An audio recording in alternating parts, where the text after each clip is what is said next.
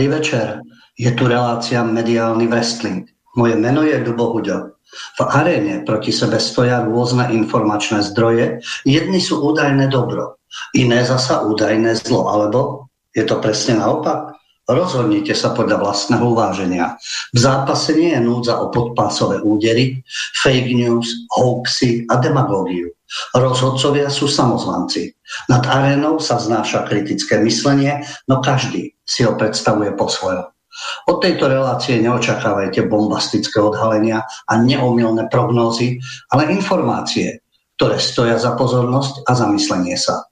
V poslednej polhodinke od 21.30 môžete telefonovať na telefónne číslo 048 381 0101 a počas celej relácie písať maily na adresu studiozavináč slobodnyvysielac.sk Keď hovoríme o mediálnom wrestlingu, o médiách, všimli ste si teraz v súvislosti s pravidelnými štvrtkovými protivládnymi protestami, to úsilie médií, takmer všetkých médií, ktoré dnes majú pocit, že nie sú mainstream, pretože vláda na ne reaguje tak, ako reaguje. A niektoré zdroje z doterajšej alebo terajšej alternatívy sú priaznivo naklonené vláde, čo je zase pochopiteľné, pretože zdieľajú rovnaké postoje a názory, preto uvádzam e, termín rôzne informačné zdroje, ale teda tie tie informačné zdroje, ten hlavný mediálny prúd, čiže to médiách, aktuality, denník, N, SME a tak ďalej, teda tí, tí hlavní, hlavní predstavitelia e, toho tábora prestitútov, v súvislosti s protivládnymi protestami máte podrobné informácie, kde budú veľké protesty, o ktorej budú miesta, pomaly presná adresy, no veď sú to väčšinou námestia, od Bratislavy cez Trenčín až po Levice, až dokonca pokiaľ ide o zahraničie, či je to v Brne, v Prahe, v Paríži, v Krakove, miesto, kedy to bude, o ktorej to bude, taká usilovná kampaň, aby ste boli dobre informovaní o protestoch. A veď je to vec názoru samozrejme, kto súhlasí s vládnou politikou, kto je proti vládnej politike, má tu možnosť demonstrovať, protestovať. Ale to úsilie hlavného mediálneho prúdu, mainstreamu, podporovať tieto veci je z tohto pohľadu veľmi zaujímavé, pretože jasné, že neslúžia žiadnej strane však. Neslúžia žiadnej ideológii ale keď boli protesty proti covidu, neviem, či ste si niektorí všimli, že boli tak starostlivo popísané protesty, miesta, pomaly adresy, časy, pravidelné informovanie, pravidelné mapovanie týchto protestov, zdôvodňovanie, prečo je to tak správne, kto, to, kto tam vystúpil, kto čo povedal, to áno, ale okamžite s dehonestujúcimi označeniami, dezolátia, spravodajstvo v tom duchu. Ako keby to bolo niečo nepríjemné alebo nebezpečenstvo, alebo uh, ľudia, ktorí by ani nemali vôbec protestovať. A vieme potom rôzne tie názory uh, bývalého ministra Nadia, Opice a podobne. A nemali s tým problém v médiách. Nie, ani nekritizovali tohto predstaviteľa alebo iných za tieto názory. Naopak, prestitútky, prestitúti sa uchylili ešte k obdobnému slovníku a nazývaniu a ignorovali tieto protesty. Samozrejme, veď o nič nešlo, aké princípy, o aký právny štát, o akú demokraciu, o akú demagógiu a podobne. Ale teraz sú mimoriadne aktívni a usilne informujú a informujú. Takže to je takisto vizitka. Je, pardon, oni sú presvedčení, že zachraňujú právny štát, princípy demokracie, európske hodnoty a rôzne tieto ich frázy. Nejde o to idealizovať e, či súčasnú vládu alebo iné vlády, alebo vyjadrovať určitý, určitý obdiv alebo poslušnosť. Ide o ten mediálny wrestling, že tieto médiá, ktoré doteraz, e, ako to vždy tak slušne sa snažím povedať, sa strkali dočasné, teda pred, predchádzajúcim vládnym garnitúram sa strkali do priazne a rôznym záujmom a rôznym komisárom a rôznym delegáciám, ktoré sa naliezli z Bruselu a prišli čo si overovať, preverovať a tak ďalej. Oni, tí slušní ľudia, zrazu tú revoltu podporujú, ten protest a snažia sa pravidelne informovať, upozorňovať na tie počty a dávať najavo, že bude to pokračovať ďalej a podobne. Takže akú úlohu plnia? No, tak plnia úlohu tlačového odboru určitej strany, veď presne informujú, kto organizuje tieto protesty. Samozrejme, že by Sveta Trojica alebo Sveta Koalícia SAS, PS, KDH, ale no, so svetosťou to má čo najmenej, pretože hlavne ide o progresivistov, neoliberálov a tým teda žiaľ prismrdá tzv. kresťanské a tzv. demokratické hnutie, pretože nevyhrali voľby, pretože nie sú pri moci. A preto v tom budú pokračovať. Politický zápas je vždy, samozrejme, voľby končia, prichádza nová vláda, nová zostava v parlamente a politický zápas už začína opozícia. Pochopiteľne takto demokracie funguje. Tu ide o tú otázku médií, ako sa vzácne zhodnú a robia teda stupencov jedného správneho ideologického prúdu. Tejto súvislosti média, pozrieme sa na verejnoprávne médium, je to klasika, hoci už neplatíme koncesionárske, ale živíme ich samozrejme ako mnohé iné aktivity.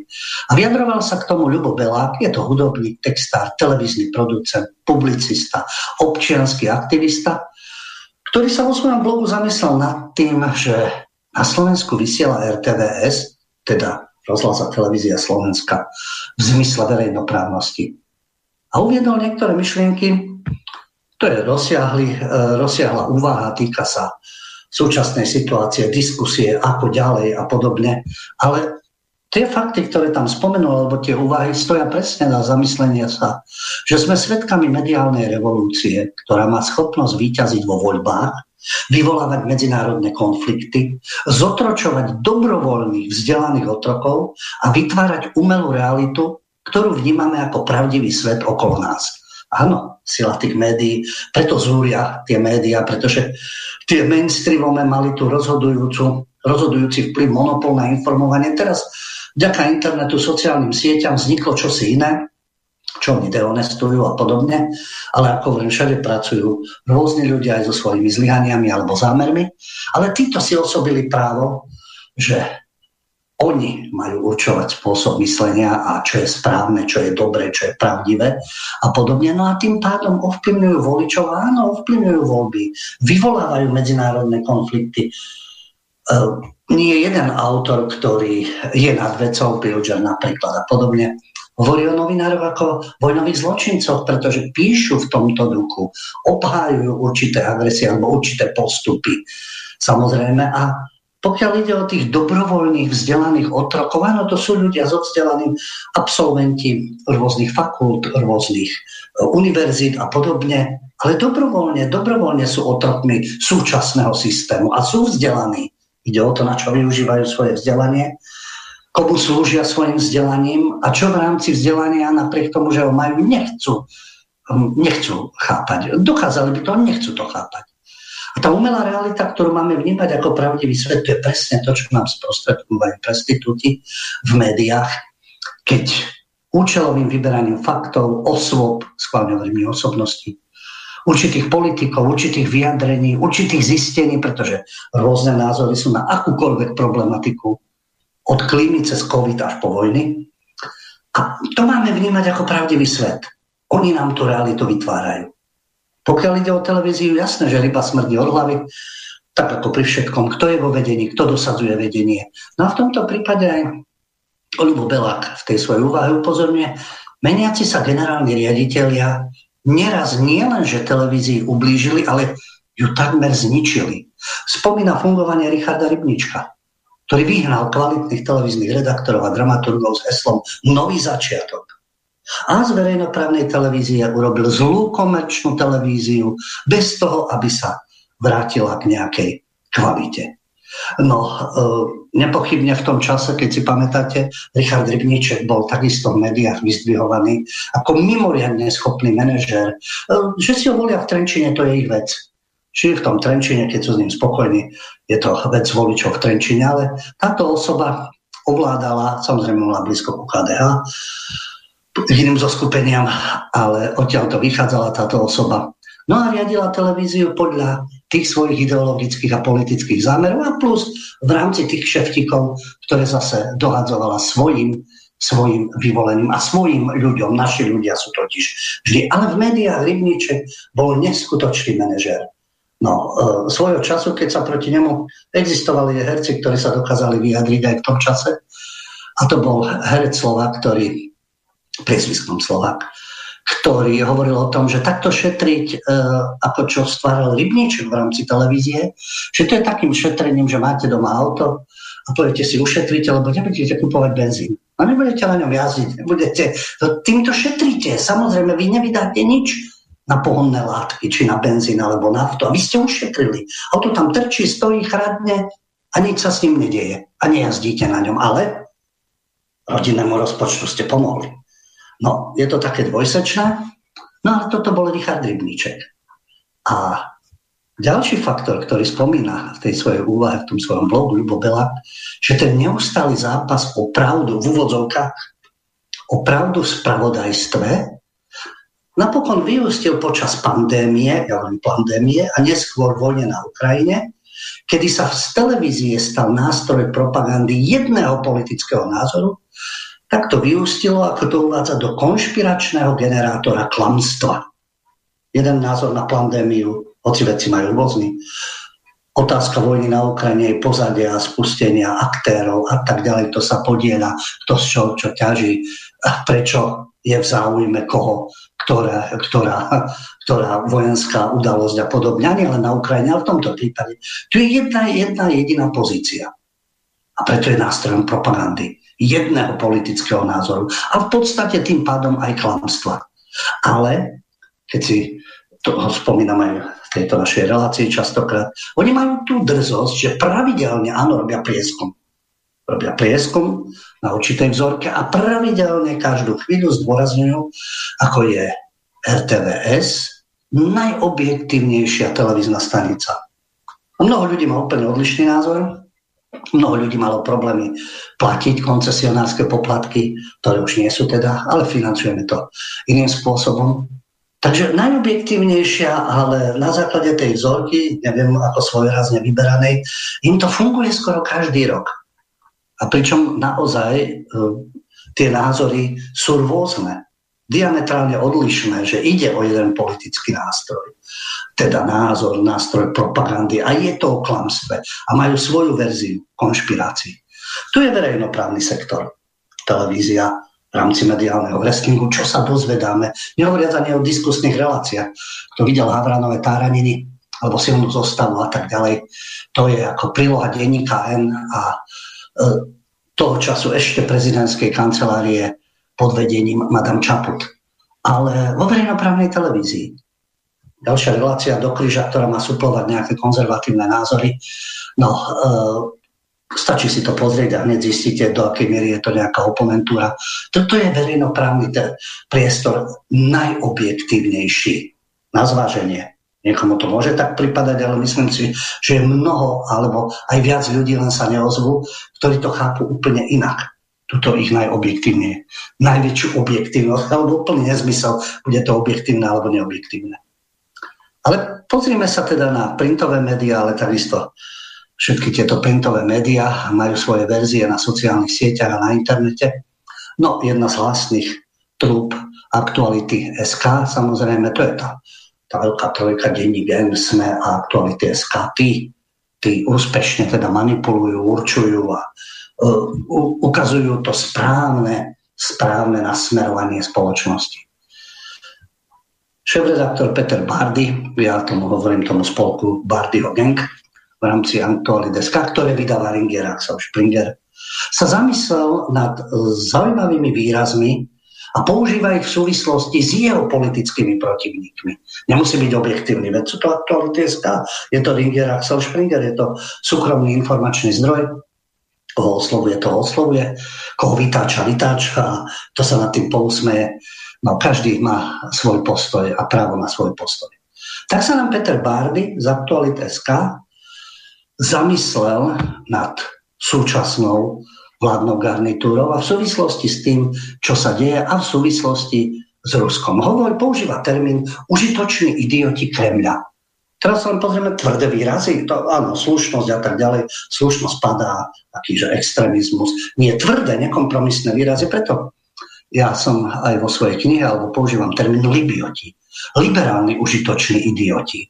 Takže áno, podľa Bardyho sú všetci tí, ktorí majú odlišný názor alebo neobdivujú, neobdivujú Washingtonskú centrálu alebo bruselské politbíro, tak to sú všetko užitoční idioti Kremľa. Stačí, že majú na to odlišný názor. No, keď liberálny užitočný idiot hovorí o iných užitočných idiotoch, tak ako, neviem, či to, či to svedčí o nejakej jeho kvalite. Môžeme si povedať, že to sú len dve strany jednej mince.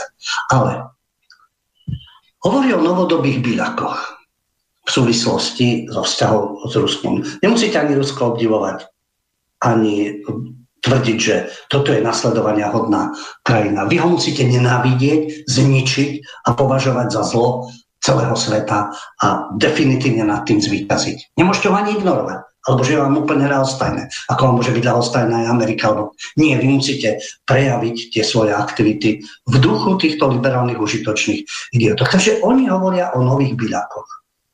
468. Varšavská zmluva, oni sú novodobí byľakovia takisto. Vidnáť americká armáda, zbranie, dodávky podľa toho, kde čo na to potrebuje, cudzie, cudzie vojska, ktoré tu pobehujú, ale jasne v rámci aliancie. No predtým sme boli v Varšavskej zmluve, teraz sme na to. Takže pobehujú cudzie vojska a to nie sú okupanti. Oni to myslia vlastne. Vôbec aliancia to vždy myslela so všetkými dobre a je na straži mieru. Iba že by som sa pomýlil, lebo predtým bola Varšavská zmluva na straži mieru. Teraz nás presvedčajú, že je to NATO. Ale s čím prichádza Bardy? Poukazuje na to, že určitá situácia tu bola v druhej polovici 19. storočia, že ruský cársky dvor sa snažil ovládať verejnú mienku a vlastne destabilizovať tú situáciu v Rakúsko-Horskej monarchii a na Balkáne. No tak vieme, že títo ľudia by prijali čokoľvek, aj Rakúsko-Horskú monarchiu, to je osobitná história, ale obrazne teda. A v tejto súvislosti cituje eh, Karla Havlička Borovského. Hovorí o českom spisovateľovi, vlastencovi. Oni nemajú radi slovo vlastenec, ale keď sa im hodí, tak áno. Takže český spisovateľ vlastenec Karel Havliček Borovský, ktorý napísal tieto myšlienky po návrate z Ruska.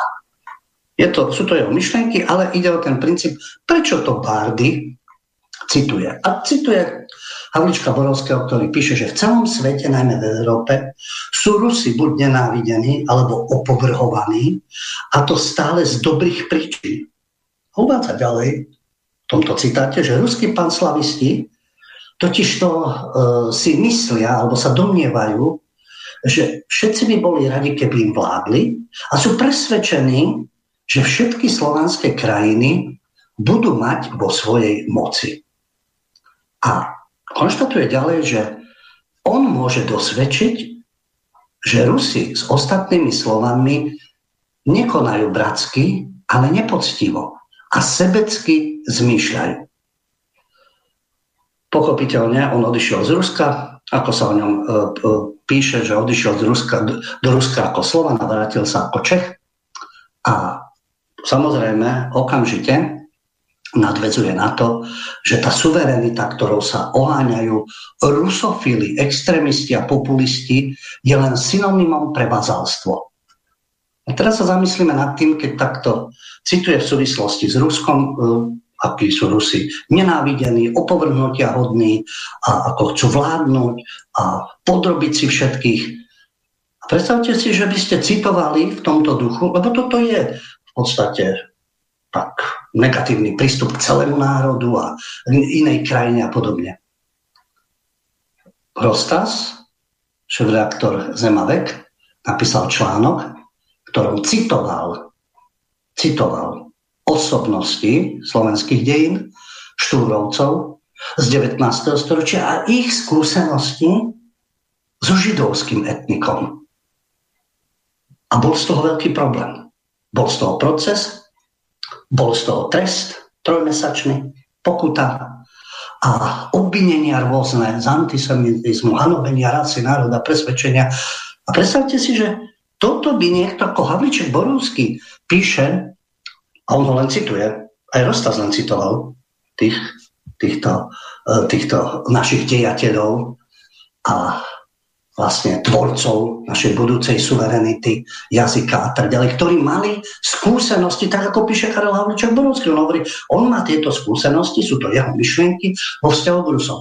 Keď naši dejatelia písali vo vzťahu k židovskému etniku a niekto by to citoval v štýle ako Bardy, obávam sa, že asi by špeciálna prokuratúra a špeciálny trestný súd a tak ďalej už by nabehli a nejaký, nejaký prokurátor on zaspol, už by nabehli a už by hľadali, čo by sa dalo, aké obvinenie, aké trestné stíhanie, čo by sa dalo, jak si to niekto dovolil k takémuto národu. Mohli by tam byť tie myšlienky, prečo sú nenávidení alebo povrhovaní? Prečo sú presvedčení, že budú mať v moci ostatných? A že konajú nepoctivo a sebecky? Aha, voči niekomu to môžete, voči niekomu nie. Dobre je to názor Havlička Borovského citujte niekoho iného. Vo vzťahu napríklad židovskému etniku alebo židovskému národu. Čiže jedných nenávidieť môžeme a druhých nenávidieť alebo písať o nich fakty a realitu, to už nesmieme, lebo na to už majú oni paragrafy. A takto to takticky si vyťahnete citát niekoho, len tuto nehrozí Bardimu nič, preto hrdina, bojovník za demokraciu. Môže si vybrať takého autora, môže citovať niečo také. Nič mu nehrozí má to zabezpečené, či už svojou ženičkou na policii, alebo vôbec systémom, alebo právnym nastavením. Tomu nehrozí nič. A keď píše o suverenite, ktorými sa oháňajú rusofili, extrémisti a populisti a že je to synonymum prevazalstvo, tak mu len treba pripomenúť, že čo potom, keď to, pozrieme sa na iný tábor, havloidi, amerofily a libioti. Aha, na miesto rusofilov amerofily na miesto populistov havloidi, na miesto extrémistov libioti, liberálni užitoční idioti, neviestky Bruselu, Washingtonu, dnes už Šaniho Sorosa, alebo Alexander už nastúpil, však vieme, že Soros starý pán nevie, kde je Slovensko, ani nevie, čo robil, nic si nepamätá. Majetok nahrabal len tak svojou šikovnosťou. No a dnes už Šani, teda Alexander, mladý Soros, ktorý je ešte agresívnejší, tak samozrejme, že mu záleží na tom, aby v Európe boli dobré hodnoty z hľadiska ich záujmov. Takže áno, to nie je vazánstvo, títo havloidi, amerofili a libioti.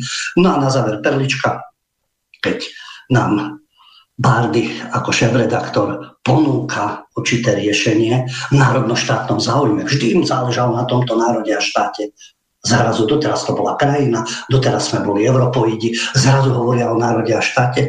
No a tento prestitút dospel k názoru, že my by, sme mali, my by sme mali vytvárať spoločnú medzinárodnú strategickú suverenitu, čo to je tá spoločná medzinárodná strategická suverenita, ktorá dokáže efektívnejšie čeliť globálnym hrozbám, ohrozujúcim vnútroštátnu bezpečnosť, ekonomiku a suverenitu samotnú krásna myšlienka.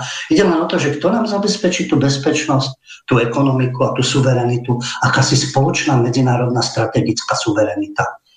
A ten e, spoločný strategický plán a tú spoločnú strategickú suverenitu naordinuje kto? Že by Pentagon alebo NATO, no to sú zase len poskokovia, ale v Bruseli nám napíšu, čo to je tá medzinárodná strategická suverenita, transatlantické väzby, Čiže sme prívesok geostrategických plánov USA, sprostredkovaných cez poslušnosť EÚ a vyvolávajúcu konflikty. Nie, že by Rusi nemali svoje záujmy, alebo Čína a podobne. A presadzovali si svoje záujmy, ale čo nám tu hovorí tento prestitút o nejakej suverenite? Takže včera sme mali Birakov s Varšavskou zmluvou a dnes máme Birakov s NATO. Čo to má spoločné so suverenitou? Kde on cíti nejakú suverenitu? Kam zavelia v NATO, tam sa rozbehneme, tam budeme bojovať, dodávať zbrane, budeme počúvať ich normy a nariadenia, čo si v Bruseli zmyslia a kolaboranti, bruselskí byľakovia to odhlasujú v Európarlamente alebo v národných parlamentoch. Takže o akej suverenite tu hovoríme? To je len zase prislohovanie inej mocenskej štruktúre. A to je ten zápas, ktorý je aj v médiách a vlastne v rámci mediálneho wrestlingu. A po skladbe pokračujeme ešte stále slovenskou scénou. Tak jsem se dočet, že je to všecko pytli, že všichni kradou a nikoho nechytli a spousta virů vzduchem poletuje a planeta se stále otepluje. Pak jsem vyšel ven a bylo hezky, lidi se bavili a četli SMSky, no zkrátka plno věcí, můžou těšit a pak jsem přišel na to, jak to budu řešit. Nebudu číst noviny, už nikdy nebudu číst noviny, jsou to jen blbiny, kraviny, koniny a voloviny. Už nikdy nebudu číst noviny, už nikdy nebudu číst noviny, jsou to jen blbiny, kraviny, koniny a voloviny.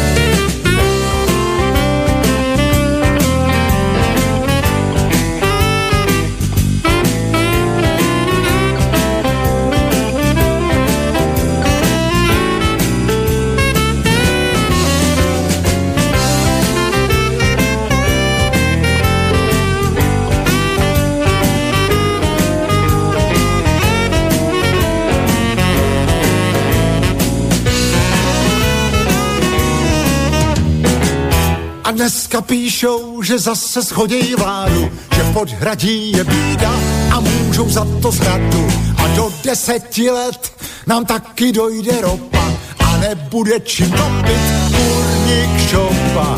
A koukám ven a vonělo to jarem a milenci se líbají v parku za špejcharem a děcka jdou a ládujou se čipsy a nikde žádný známky apokalypsy.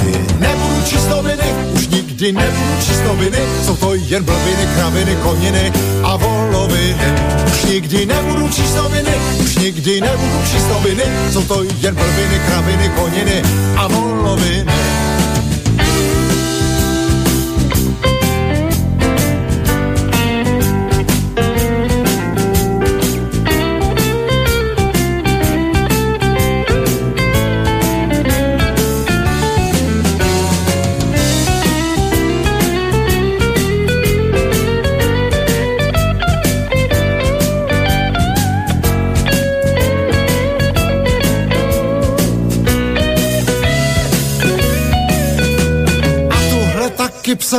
Že nechala mě žena. Taky to říkám, je z toho zaražena. A bráchové prej zděděj po mně každej půlku. A že už se rozvádím a starám do útulku. A ono nic, doma pijem kafe. A koukám na svou ženu, jak se sousedkou krafe. A pes si v klidu drbe blechy a nikde žádný důvod pro slzy a vzdechy. Nebudu číst noviny, už nikdy nebudu číst noviny, jsou to jen blbiny, kraviny, koniny a voloviny. Už nikdy nebudu číst noviny, už nikdy nebudu číst noviny, jsou to jen blbiny, kraviny, koniny a voloviny.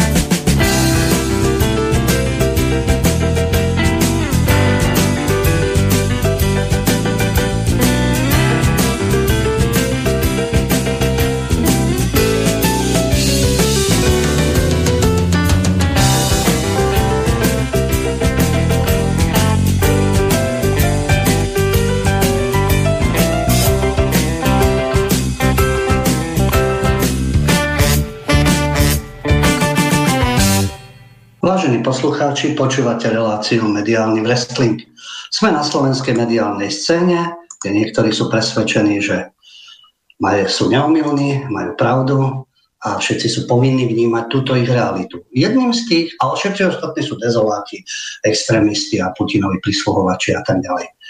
No, jedným z takýchto osôb bol aj David Puchovský, ktorý bol administrátorom oficiálnych policajných stránok na sociálnych sieťach, samozrejme, a organizoval činnosť oficiálnej stránky policie. Presadzoval tam agendu PS, takisto policia má slúžiť všetkým občanom, pomáhať a chrániť, však on pomáhal a chránil progresívne ideály, no, ideály, progresívne ciele, mocenské záujmy PS, no a samozrejme svoje osobné tendencie, keďže jeho coming outom na pochode e, gay hrdosti, iná hrdosť nesmie byť samozrejme. Gay hrdosť jediná je tolerovaná v týchto kruhoch prestitútov, no a tam sa priznal ako je na tom so sexuálnou orientáciou, čo si myslím, že bolo zbytočné, lebo to je jeho súkromná vec.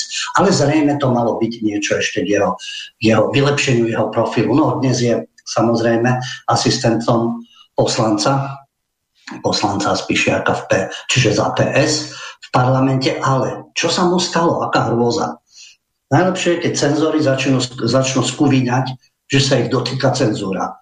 Spustil novú facebookovú stránku Hoaxy a podvody, čo bolo teda vtedy pod hlavičkou Polície Slovenskej republiky, pretože on chce bojovať s dezinformáciami. No, aj vtedy sa tváril, šíril jedny dezinformácie a popieral iné informácie. No ale táto jeho stránka 4 dní od spustenia sa stala nedostupnou. No, e, čo sa stalo, informoval na vlastnej stránke, že ho jedno ráno, minulý týždeň, 27. Facebook stránku vypol, lebo vraj porušuje jeho pravidla používania. Na Instagrame funguje samozrejme a snaží sa odvolať a na tom pracuje, na tom odvolaní. No, e, hovorí o tom, že ho chce niekto umlčať a že bude pokračovať v boji proti hoaxom a podvodom. Predtým jeho stranicky alebo teda názoroví kolegovia sa snažili umlčať ostatných alebo zosmiešniť, alebo teda dehonestovať ich. No teraz sa ho snaží, ale nikto ho neumlčí, tvrdí. No čo ho ani nemusí umlčať, ale to, čo Facebook robí iným, no tak teraz urobil jemu. No, môže sa odvolať samozrejme a porušuje pravidla používania. A má pocit, že tým, že spustil tento, tento svoj projekt zase hoaxia a podvody a tým odhaľuje tú svetú pravdu, progres pravdu, samozrejme, no tak niekomu stúpil na otlak. No veď aj predtým iné médiá, ktoré on nemusí, stúpili niekomu na otlak, síce jeho chlebodarcom a jeho, jeho ideologickým spolupracovníkom a takisto to vnímali, že ich likviduje niekto. A samozrejme, že to vníma no, disident prenasledovaný, pretože to nahlásenie strán, pričom oni to pravidelne, tento spolok, on zomri, všetci to prisluhovači Čaputovce, tí nahlasovali, udávali a tak ďalej. Teraz niekto nahlásil ich. A stalo sa im to, ako sa hovorí, dostali vlastnú medicínu, ktorú používajú. Takže oni sú tí vyvolení, to môžu len oni používať. A on v tom vidí konšpirátor, nejakú skladačku, ktorej cieľom je zastaviť boj proti hoaxom na akejkoľvek úrovni. Svetový bojovník proti hoaxom. Zatiaľ len slovenský. No, ale možno, že chce byť medzinárodný a svetový. Takže on vidí tú skladačku. On vidí to nahlásenie a tak ďalej. To vôbec nie je konšpirácia, samozrejme. Tá jeho stránka hoaxy a podvody mala, na Instagrame má 8 tisíc ľudí, no, tak hádam, e, neviem, to je zase fakt množstvo, ktoré znamená, že mal by určovať mediálny trend v celom štáte a mala prebehu niekoľko dní tisícky sledovateľov. To majú aj pornohviezdy a majú to aj e, bojovníci MMA a má to hocikto. Ale čo sa im podarilo, teda ak je to tak, že za 30 hodín tento jeho tým, ako keby pes nemali peňažky, ako keby, ako keby rôzne spoločnosti do nich neinvestovali, tak vyzbierali od dobrovoľných darcov 10 tisíc eur a za čo deklarovali fungovanie počas minimálne jedného roka. No tak veď Puchovský je zabezpečený ten plat, ktorý mal na policii, ktorý bol zverejnený niekoľko tisícový, tak nie je problém bez rodiny a podobne, že by, že by musel žobrať, keď uh, odtiaľ musel odísť. Takže tam prostriedky sú ešte od Libiotov, alebo ja to rozlišujem, Libioti sú tí liberálni užitoční idioti, ktorí majú určitý vplyv. Čiže sedia v redakciách, pôsobia v politike, sú v prezidentskej kancelárii a potom sú tí liptardi, keď už oni používajú ten slovník, tak im to treba takisto pekne objasniť. Čiže liberálni retardi, ktorých ešte k tomu financujú. Hoci oni majú obrovské zdroje, pretože stále tvrdili, že alternatíva to je všetko živené Putinom. To plynú, ja neviem, či aj juany z Číny a ruble a neviem čo všetko plynú sem cez rôzne kanály a to všetko živí. Nie, že ľudia sa na to skladajú, lebo sa im dvíha žalúdok z tej oficiálnej propagandy. A oni, ktorí majú tie prostriedky, cez rôzne tie vydavateľské domy, cez rôznych filantropov, cez rôzne nadácie, cez rôzne granty, alebo spoločnosti vplyvné, oni chudáčichovia potrebujú, aby sa im zbierali na denní a podobne. Takže vyzbieral 10 tisíc. No, čo ho zarazilo, že po spustení projektu bolo hneď badať odpor na dezinformačnej scéne. Oni sú, no sú informátori, áno, lebo oni spracovajú informácie a informujú pre tých svojich mocipánov a pre svojich ľudí a pre svoje elitárske kliky. Takže to druhá scéna musí byť dezinformačná. Nie. Informačné zdroje, ktoré nepodliehali ich kampaniám, nemali radi Puchovského a tieto zdroje, to pochopiteľne tak isto, ako oni útočili na iné informačné zdroje. No, e, pochopiteľne, keď sa tam oháňajú, aké informácie oni prinášajú, tak zdôvodňovali napríklad, že ako informujú o Ukrajine. A na tej stránke, ktorá je asi ohrozením pravdy a lásky, keďže je teraz zablokovaná, ale veď sa budú stiažovať, majú iné možnosti, môžu na Instagrame a kdekoľvek inde, tak v súvislosti s Ukrajinou uvádzali štatistický prehľad o útokoch na Kiev od začiatku ruskej špeciálnej operácie a hovoria o desiatkách zabitých, o 107 detí a vyše 200 zranených. Škoda, že Puchovský rozdeľuje medzi obeťami, lebo neviem, či jeho hoaxy podvody a jemu blízky spolupracovníci niekedy priniesli štatistický prehľad, koľko bolo počas ATO antiteroristické operácie, na Donbase pozabíjaných civilistov a detí. Je tam tá alej tých mŕtvych detí. A jasné, že je tragédia, že zomierajú ukrajinské deti alebo ruské deti. Ale v tomto prípade ostatní môžu zomierať. Len týka sa to ukrajinských obetí. Čo je to za prístup? To nie sú dezinformácie? Informácie boli, že pozrite sa, toľko je zabíjaných Rusov, toľko je Ukrajincov, ešte nebola špeciálna vojenská operácia, to bolo to obdobie od 2014. antiteroristická operácia, čo sa dialo na Donbase. Bombardovali sa civilné štruktúry, zabíjali sa civilisti, zabíjali sa deti. Kde bol vtedy citlivý Puchovský? Boli tieto štatistiky? Bolo uvedených? Koľko, kde, ako, deti, civilistov. Potom by sme mohli hovoriť o tom, že oni bojujú proti hoaxom, podvodom a podobne a že nie sú jednostranní a politicky, propagandisticky. Lebo sú, samozrejme. Ale čomu teraz veriť?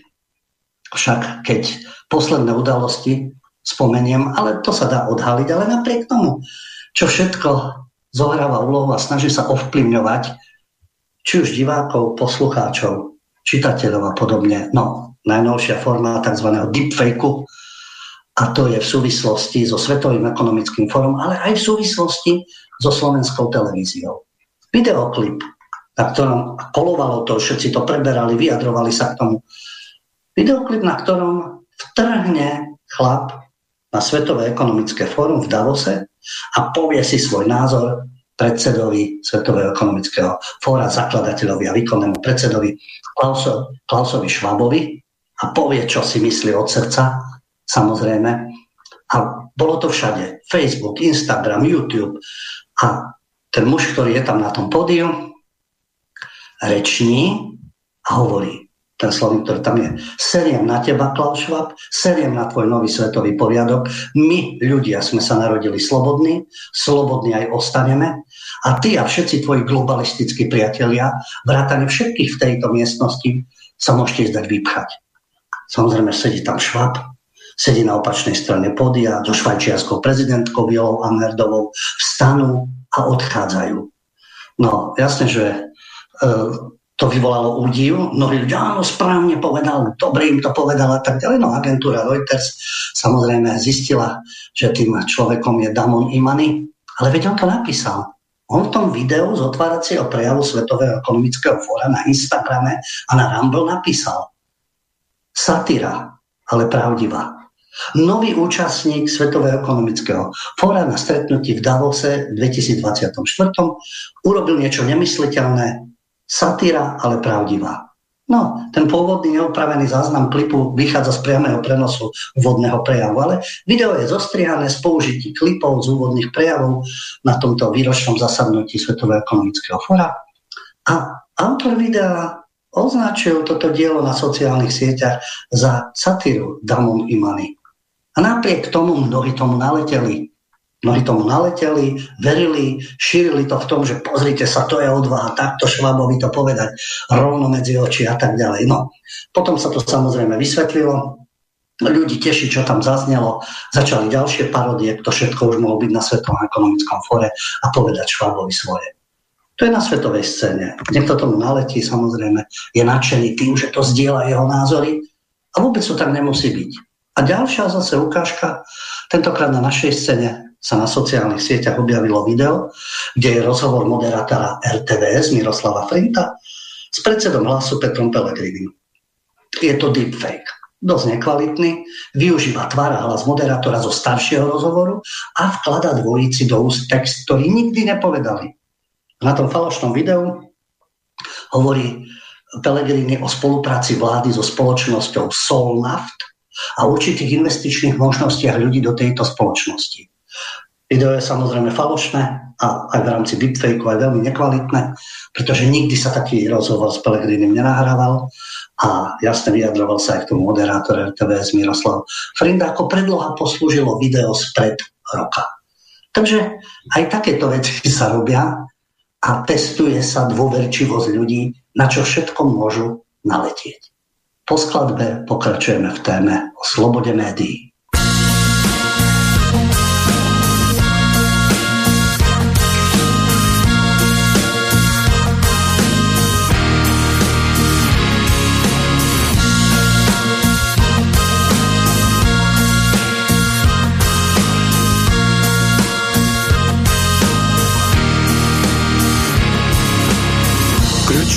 Kručkujem svetom stále sprevádzaný hviezdou v zajatí bielých predsudkov.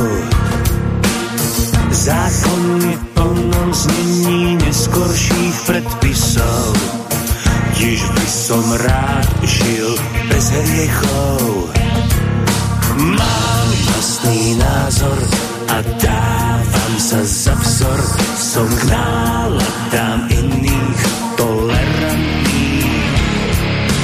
Dám sa viesť inštinktom a vnímam aj logikou, no potrebujem dýchať, byť slobodný, slobodný.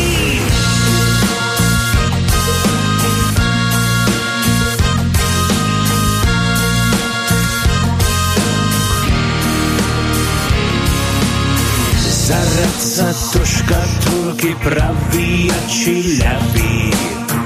Metodicky som riadený. V tejto hre na pravidlá každý schytáraný. No kvôli nim sa nezmením,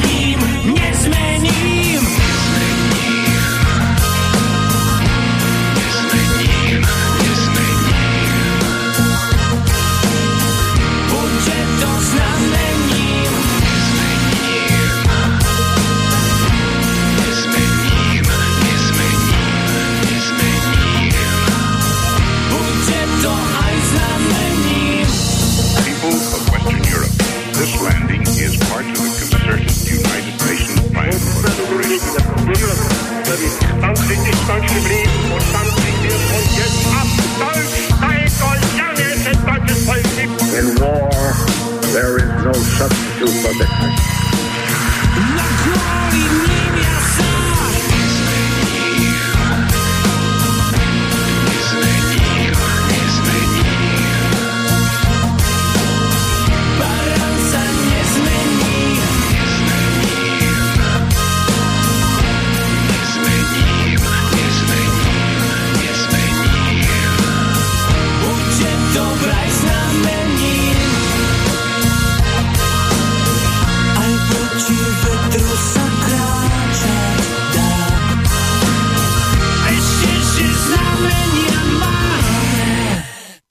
Vážení poslucháči, počúvate reláciu Mediálny wrestling.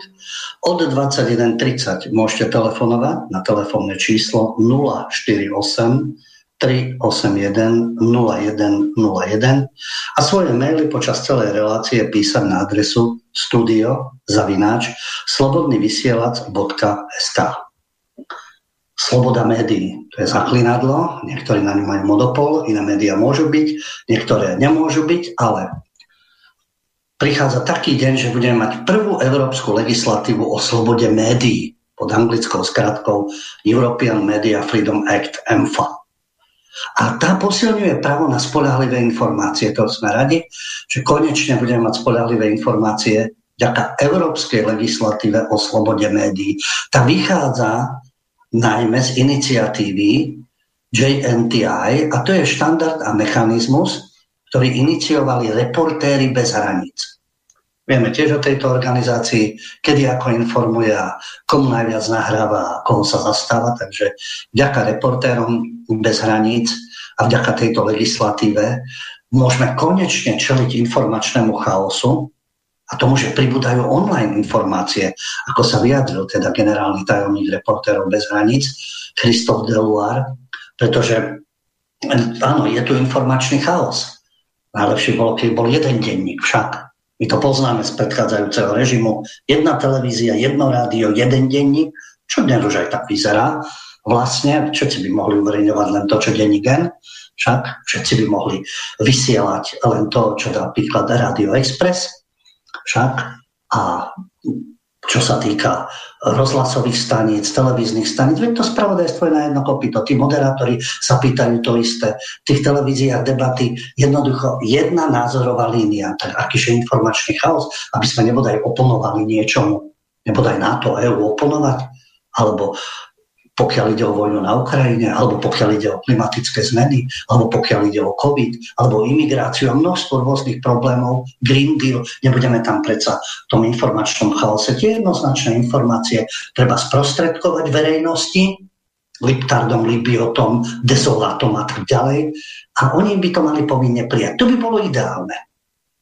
Online dezinformácie, no áno, lebo to všetko nemôže ustražiť online. Môže ustražiť svoje redakcie, tam majú tých svojich šéfov, tam plynú určité prostriedky, tam sa buduje tá poslušnosť na katedrách žurnalistiky a humanitných smerov, tam to majú tiež pod kontrolou, takže no ale to online sa im nejako vymyká. Samozrejme, ten konečný text EMFA, teda Európskej legislatívy o slobode médií, schválili veľkou väčšinou, čudo samozrejme, Výbor pre kultúru Európskeho parlamentu. Potom, čo ho teraz v januári najprv schválili zástupcovia členských štátov, potom výbor pre kultúru Európskeho parlamentu a cieľom ušľachtilého tohto, legislatívneho, legislatívneho aktu o slobode médií, cieľom teda je, aby sa podporovali online novinárske informácie a regulácia platformami. Takže Puchovský bude šíriť samozrejme online informácie, iní nebudú šíriť. O tom to bude asi, o tej slobode médií, zrejme. Hoci došlo aj na ňo, samozrejme. A ten legislatívny text musí ešte formálne schváliť plénum Európskeho parlamentu, čo aj schváli. Pretože z tých vyše 700 poslancov sú tých 70-75% sú poslušné stádo, takže to schvália. Samozrejme, to by malo byť až v marci budúceho roka a potom sa očakáva hlasovanie v Rade EÚ.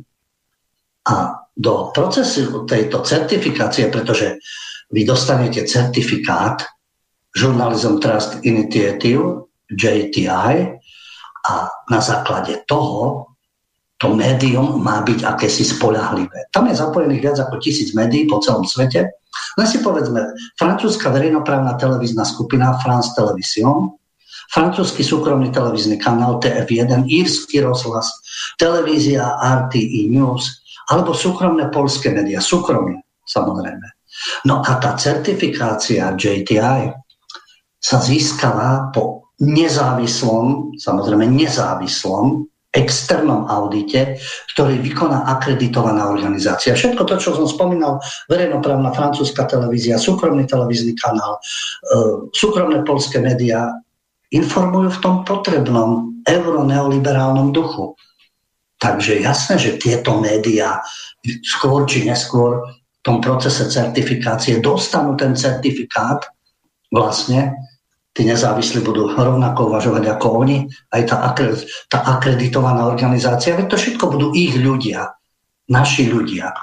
No a v rámci tohto teda budú mať ten certifikát a to bude tá kvalita, ktorej vy môžete spolahlivo dôverovať. Ak to niekomu bude stačiť, nech sa páči, certifikát môžeš mať, ale či ti budem dôverovať je veľmi otázne. Po skúsenostiach so súkromnými polskými médiami, írským rozhlasom, televíznym kanálom TF1, ktorí omielajú pesničky, myslím teraz ako ideologické pesničky v duchu EU, NATO a transatlantického spojenectva a rôznych tých programov LGBTI a multikulty a Green Deal a podobne. Takže nepotrebujú ani certifikáty, pretože vieme, do akej miery sú spolahliví. Ale iné veci neprekážajú. Táto ich spolahlivosť, objektívna informovanosť. V minulej relácie som spomínal americko-čilského novinára a blogera Gonzala Liru. Zomrel vo vezení na Ukrajine. Americký novinár, podcaster, youtuber s čilskými koreňmi Gonzalo Lira ktorý kritizoval Zelenského režim, to sa nesmie samozrejme, kriticky sa vyjadroval o vojne na Ukrajine a Bielom dome, to by sa tiež nemalo, objektívne však, zomrel v ukrajinskom väzení. A bol to komentátor, zaoberal sa rusko-ukrajinským konfliktom, lebo žil na Ukrajine. Nebal sa kritizovať Západ, to by sa tiež nemalo. A bol označený za Putinovho sluhu. Automaticky. To je jasné ako náhle kritizujete pomery na západe alebo v liberálnej degenerácii, tak je samozrejme, že musíte slúžiť Putinovi, lebo žiadnu alternatívu si neviete predstaviť. Už len vláda Putina existuje. Černobiele videnie sveta. A to nám hovoria vzdelaní a slušní ľudia. On sa nebal kritizovať. Zadržali ho, obvinili zo spoluúčasti na ruskej agresii. Medzi tým sa snažili už do Maďarska, následne ho chytili, poslali do väzby, dali do väzby No a už len Lírová rodina zverejnila na sociálnych sieťach ich posledný list od syna, ktorá, ktorý dostali 4. januára. A ako som spomínal aj v minulej relácii, ak ste počúvali, tí, ktorí ste počúvali, na jeho smrť upozornil komentátor Tucker Carlson, ktorý odišiel z Fox News a z hlavného mediálneho prúdu, a Elon Musk, ktorý sa už zaujímal predtým o Liru. A jeho otec hovoril o tom, že jeho syn bol mučený, vydieraný 8 mesiacov v izolácii a americké veľvyslanectvo neurobilo nič, aby mu pomohlo. Ako záleží na niektorom novinárovi a na niektorom nie. Putinov agent, samozrejme. Zomrel, samoz, e, to bolo tiež ešte v minulej relácii, že zomrel e, pre zanedbanie lekárskej starostlivosti, pretože mal dvojitý zápal pľúc a otok tela a to všetko začalo v polovici oktobra, ale väznica to ignorovala. A zápal pľúc mu uznali až v druhej polovici decembra. No a medzi tým chradol, chradol, až to dospelo do tohto štádia. Gonzalo Lira totiž to e, bol zadržaný Charkovskej oblasti a obvinený pre videá, streamy a príspevky na svojom YouTube a telegramovom kanáli SBU, čiže Ukrajinská bezpečnostná služba, ich tajny ho obvinili, že ospravedlňuje ruskú agresiu na Ukrajine. Keď informoval o tom, čo videl na svojom kanáli, no ale nie je novinár ako novinár, tento je nepotrebný. A keď zomrie, a zdá sa, že títo investigatívci a reportéry bez hraníc a tak ďalej nešteknú o tomto novinárovi. Zmienil sa teraz o ňom Vladimír Palkom na stránkach štandardu, štandard.sk, ktorý písal o živote a smrti americko-čilského blogera a spisovateľa Gonzala Liru a porovnával to s Navalným, Alexejom Navalným. Tomu sa venuje pozornosť, to je jasné. Ale takých ako Gonzalo Lira, tí predsa nie sú vôbec potrební. On totiž žil roky v Charkove, oženil sa tam, mal tam dieťa a začal, začalo sa o ňom teda uh, rozprávať, alebo bol v rámci sociálnych sietí známy, tzv. medzinárodná blogosféra, o ňom začali uverejňovať príspevky a začal, on začal byť známy teda až vypuknutím toho konfliktu, pretože informoval inak, pochopíte. A ne, nechýba nikomu. No a čože zomrel nejaký, nejaký novinár? Nebol potrebný, nezapadal do ich propagandy keby mu dokázali, že bol Putinov sluha, bol financovaný z Ruska, tak už dávno by to rozmazali.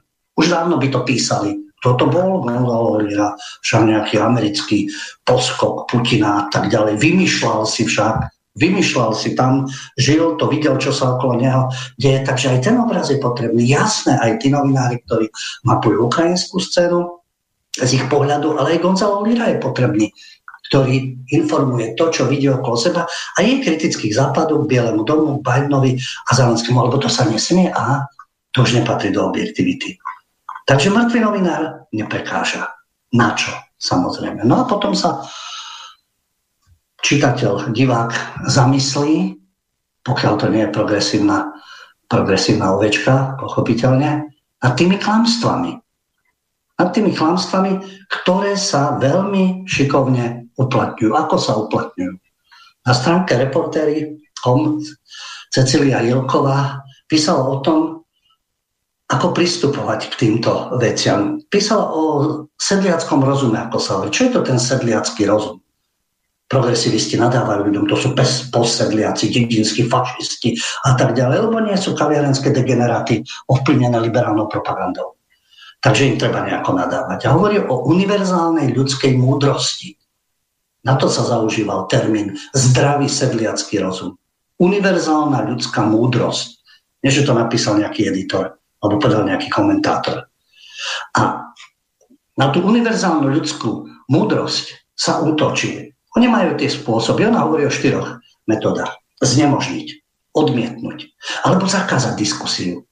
Nebudú pozývať tých ľudí, nebudú s nimi diskutovať. Odmietnú povedia, s fašistami sa nedebatuje, ale za fašistov označíte, koho chcete. Alebo neumožnia tú diskusiu.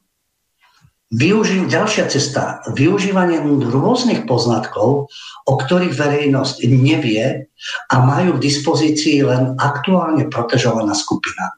A vy tými poznatkami všelijako manipulujete. Niektoré zverejníte, niektoré nezverejníte. Takže týmto špekulatívnym spôsobom manipuluje sa s verejnosťou vďaka tomu, že sú určité poznatky, o ktorých neviete. Potom je demagogia, no tak to používajú, to je bežná prax, ktorýkoľvek tápor, demagógiu. A potom to, čo sa stále hovorí, stokrát opakovaná lož, áno, stále vám to budú hovoriť dookola, dookola, až tomu niekto uverí. No a tá cenzúra informácií potom vytvára aj dezinformácie.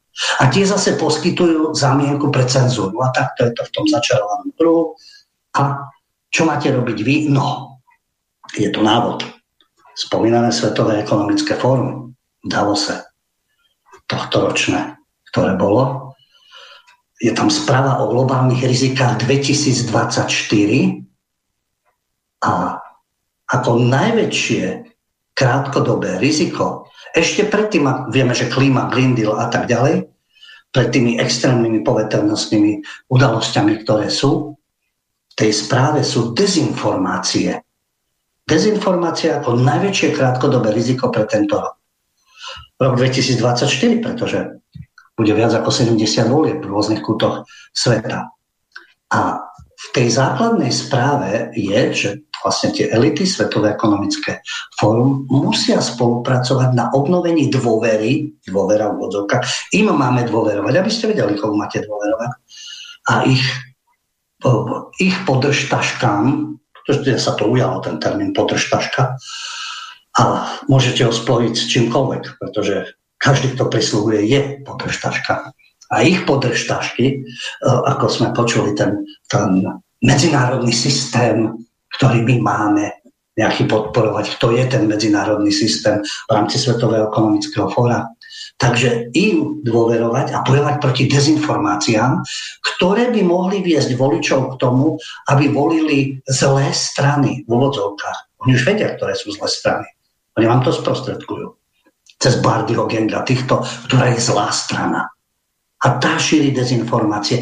Im treba dôverovať. No, predsednička Európskej komisie, Europolitbíro bruselské Ursula von der Leyen ova povedala, že najdôležitejším problémom na budúce dva roky nie je konflikt nejaký alebo klíma, ale dezinformácie.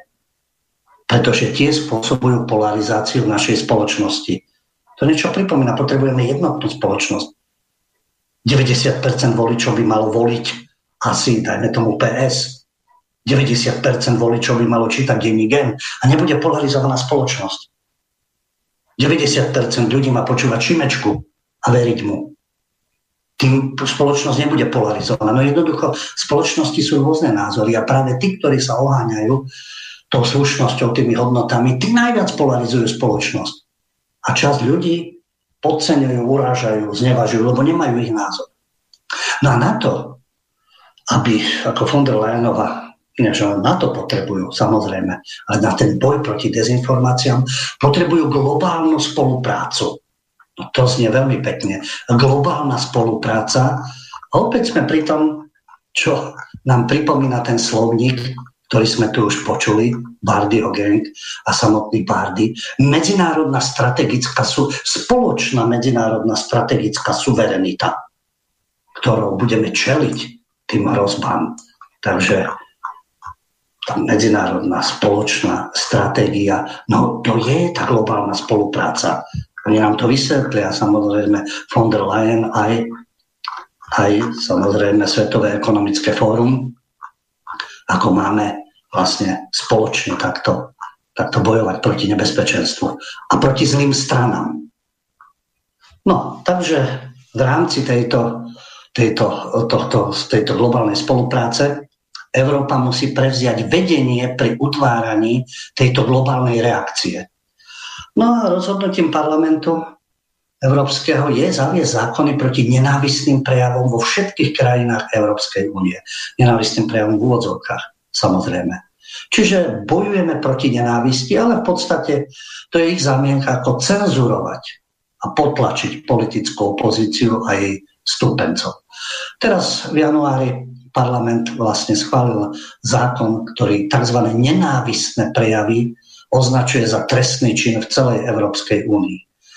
Hlasovanie, zoberte si, je tam ešte 700 ľudí, ale z tých, čo boli prítomní, 390 za, 121 proti a 26 sa zdržalo hlasovania. Takže je tam tá väčšina, ktorá to vždy odhlasuje a je jedno, či sú ľudovci, liberáli, sociálni demokrati, zelení, kresťania a tak ďalej.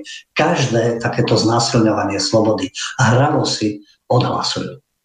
On sa to prejavuje potom aj v tých jednotlivých krajinách, pokiaľ ide o Nemecko napríklad, Bundestag, a nemecký parlament. Ten už teraz v januári rokoval o zákone o digitálnych službách a podstúpil ho výboru pre digitálne služby. A ten má upraviť vykonávanie zákona o digitálnych službách, to je ten spomínaný DSA, spolkovou agentúrou s cieľom zakázať dezinformácie a nenávistné prejavy. Ale nie sú právne, e, právne definované. Dezinformácie a nenávistné prejavy.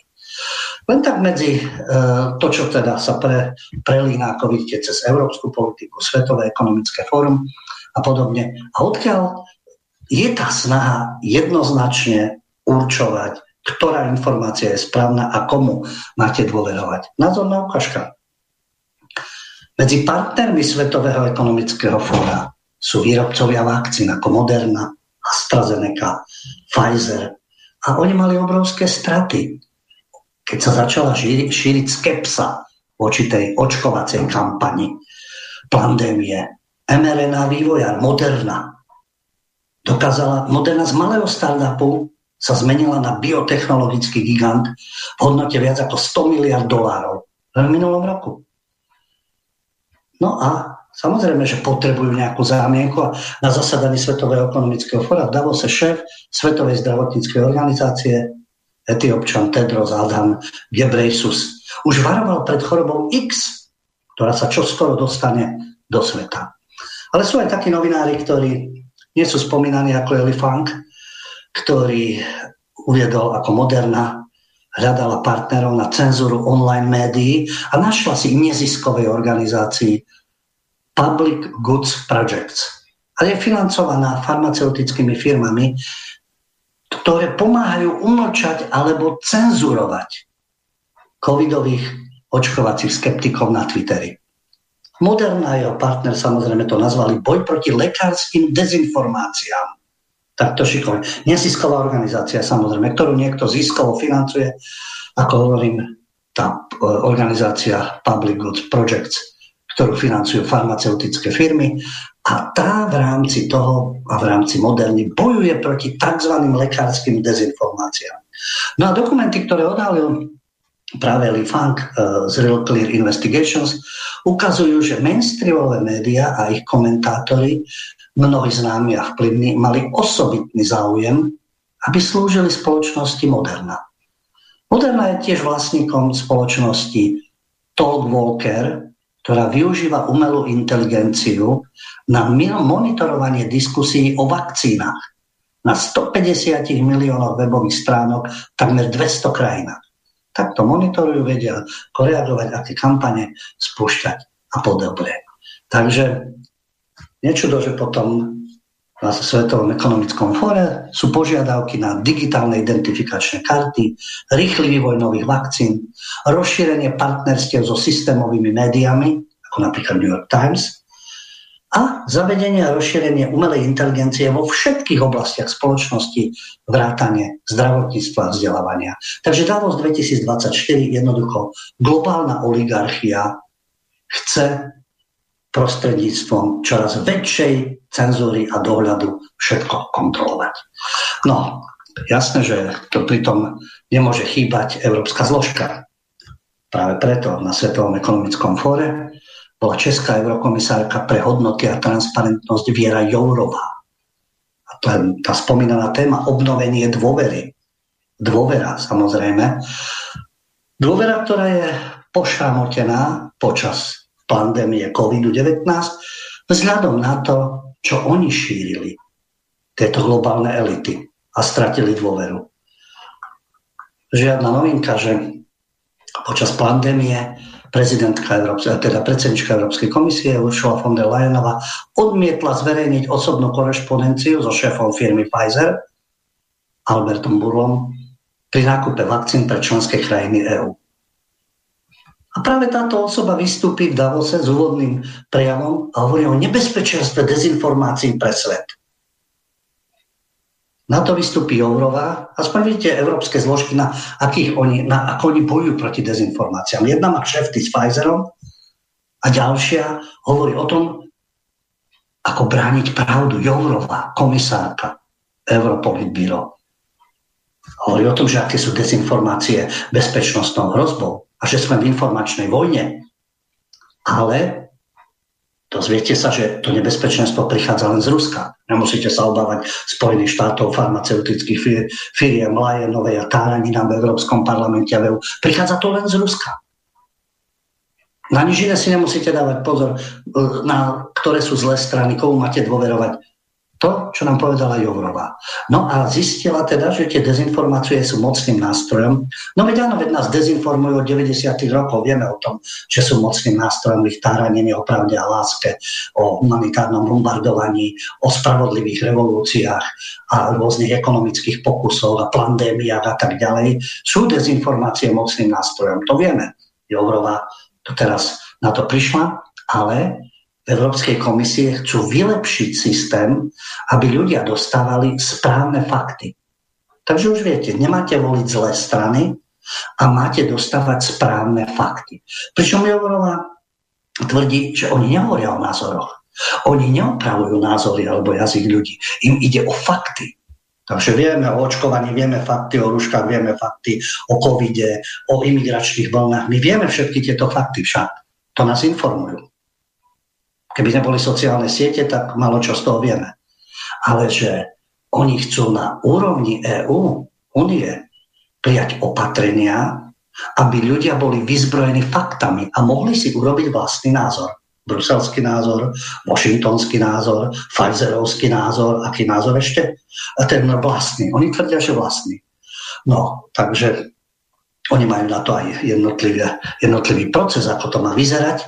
Jourová prišla s tým eurokomisárka, ako budú bojovať proti dezinformáciám na tzv. piatich pilieroch. A tie si povedzme. Podpora profesionálnych médií, ktoré pracujú v bezpečnom, slobodnom prostredí. Čiže ich médiá, ich profesionáli, ktorí sú pekne zaplatení a budú šíriť ich e, propagandu bezpečné, slobodné prostredie, to znamená, že ich vlády ich komisári majú pod kontrolou kolaborantov a tí umožňa slobodné prostredie. ESET, Ringier, Axel Springer, Petit Press a tak ďalej. Existencia fact-checkingových platformiem, samozrejme, oni overujú fakty tak, ako chcú. Samozrejme. To ktoré fakt tým overia, uh, vyhovujú tie overia a zdôraznia niečo iné budú ignorovať. Takže fakt checkingové platformy, overovanie faktov. Vylepšenie, lep, lepšia komunikácia zo strany politikov. No, áno, Jourova nám vysvetlí, že sú politici, ktorí boli prichytení pri klamstvách a museli ukončiť kvôli tomu svoje, vo svojich pozíciách a že k tomu by, sa mali, by sme sa mali vrátiť. Áno, mali by sme sa k tomu vrátiť a malo by to platiť pre všetkých politikov. Nie tých, ktorí uznávajú NATO EU, tých sa to netýka, samozrejme len tých ostatných sa to týka. Takže áno, to, tomu by sme sa mali vrátiť nepochybne. Ďalší pilier. Zvýšenie povedomia ľudí o dezinformáciách a ich ostražitosť aby sa menej dezinformácií v spoločnosti uchytilo alebo šírilo. Tá ostražitosť spočíva v tom, že tých iných, čo sa narieka teraz Puchovsky, budú blokovaní, budú rušení, iné zdroje informácií, aby mali tie správne však. No a napokon, keďže im to nepomáha, aby e, si získali ľudí na svoju stranu, takže prichádza piatý zásadný pilier potrestanie dezinformácií zákonom, pokiaľ tieto môžu v reálnom čase viesť k násiliu. To si oni už dôvodnia, čo môže viesť k násiliu a či to vedie k násiliu a potrestanie zákonom. No takže je jasné, o čo im ide, ktoré sú ich médiá, ktoré fakty budú preverovať, ktorých politikov chránia, ako si pred, predstavujú povedomie ľudí, aké majú mať v ňom informácie. No a napokon trestať zákonmi. Po skladbe pokračujeme.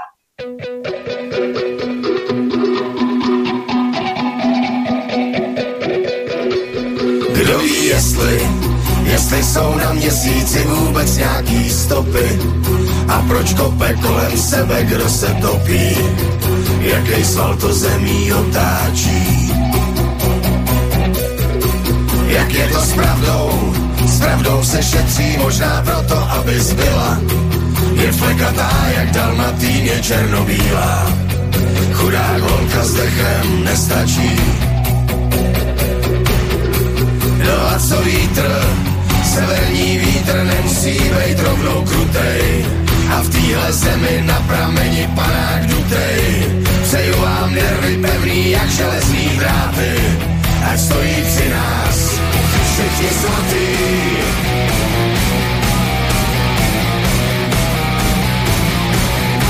Všechno je jinak, nasraná země chrlí tuny žavý lávy.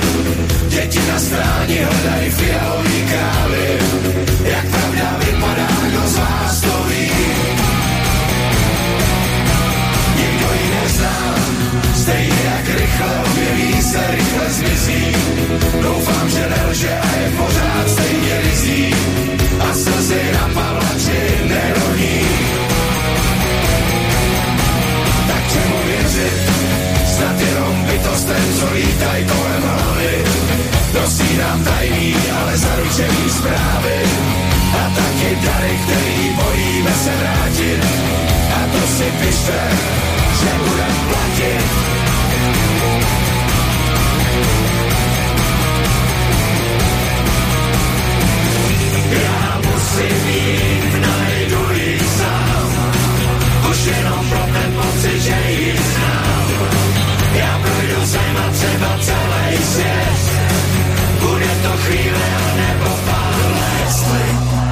Jestli, jsou na měsíci vůbec nějaký stopy?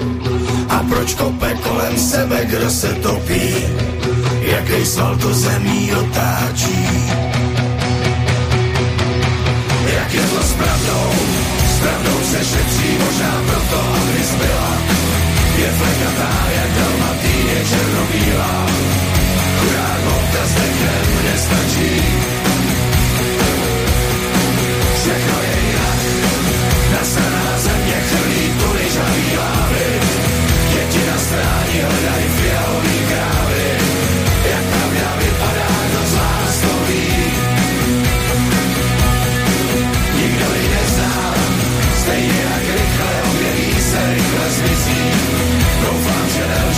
pořád stejně vizí, ta slzy na palači nerodí.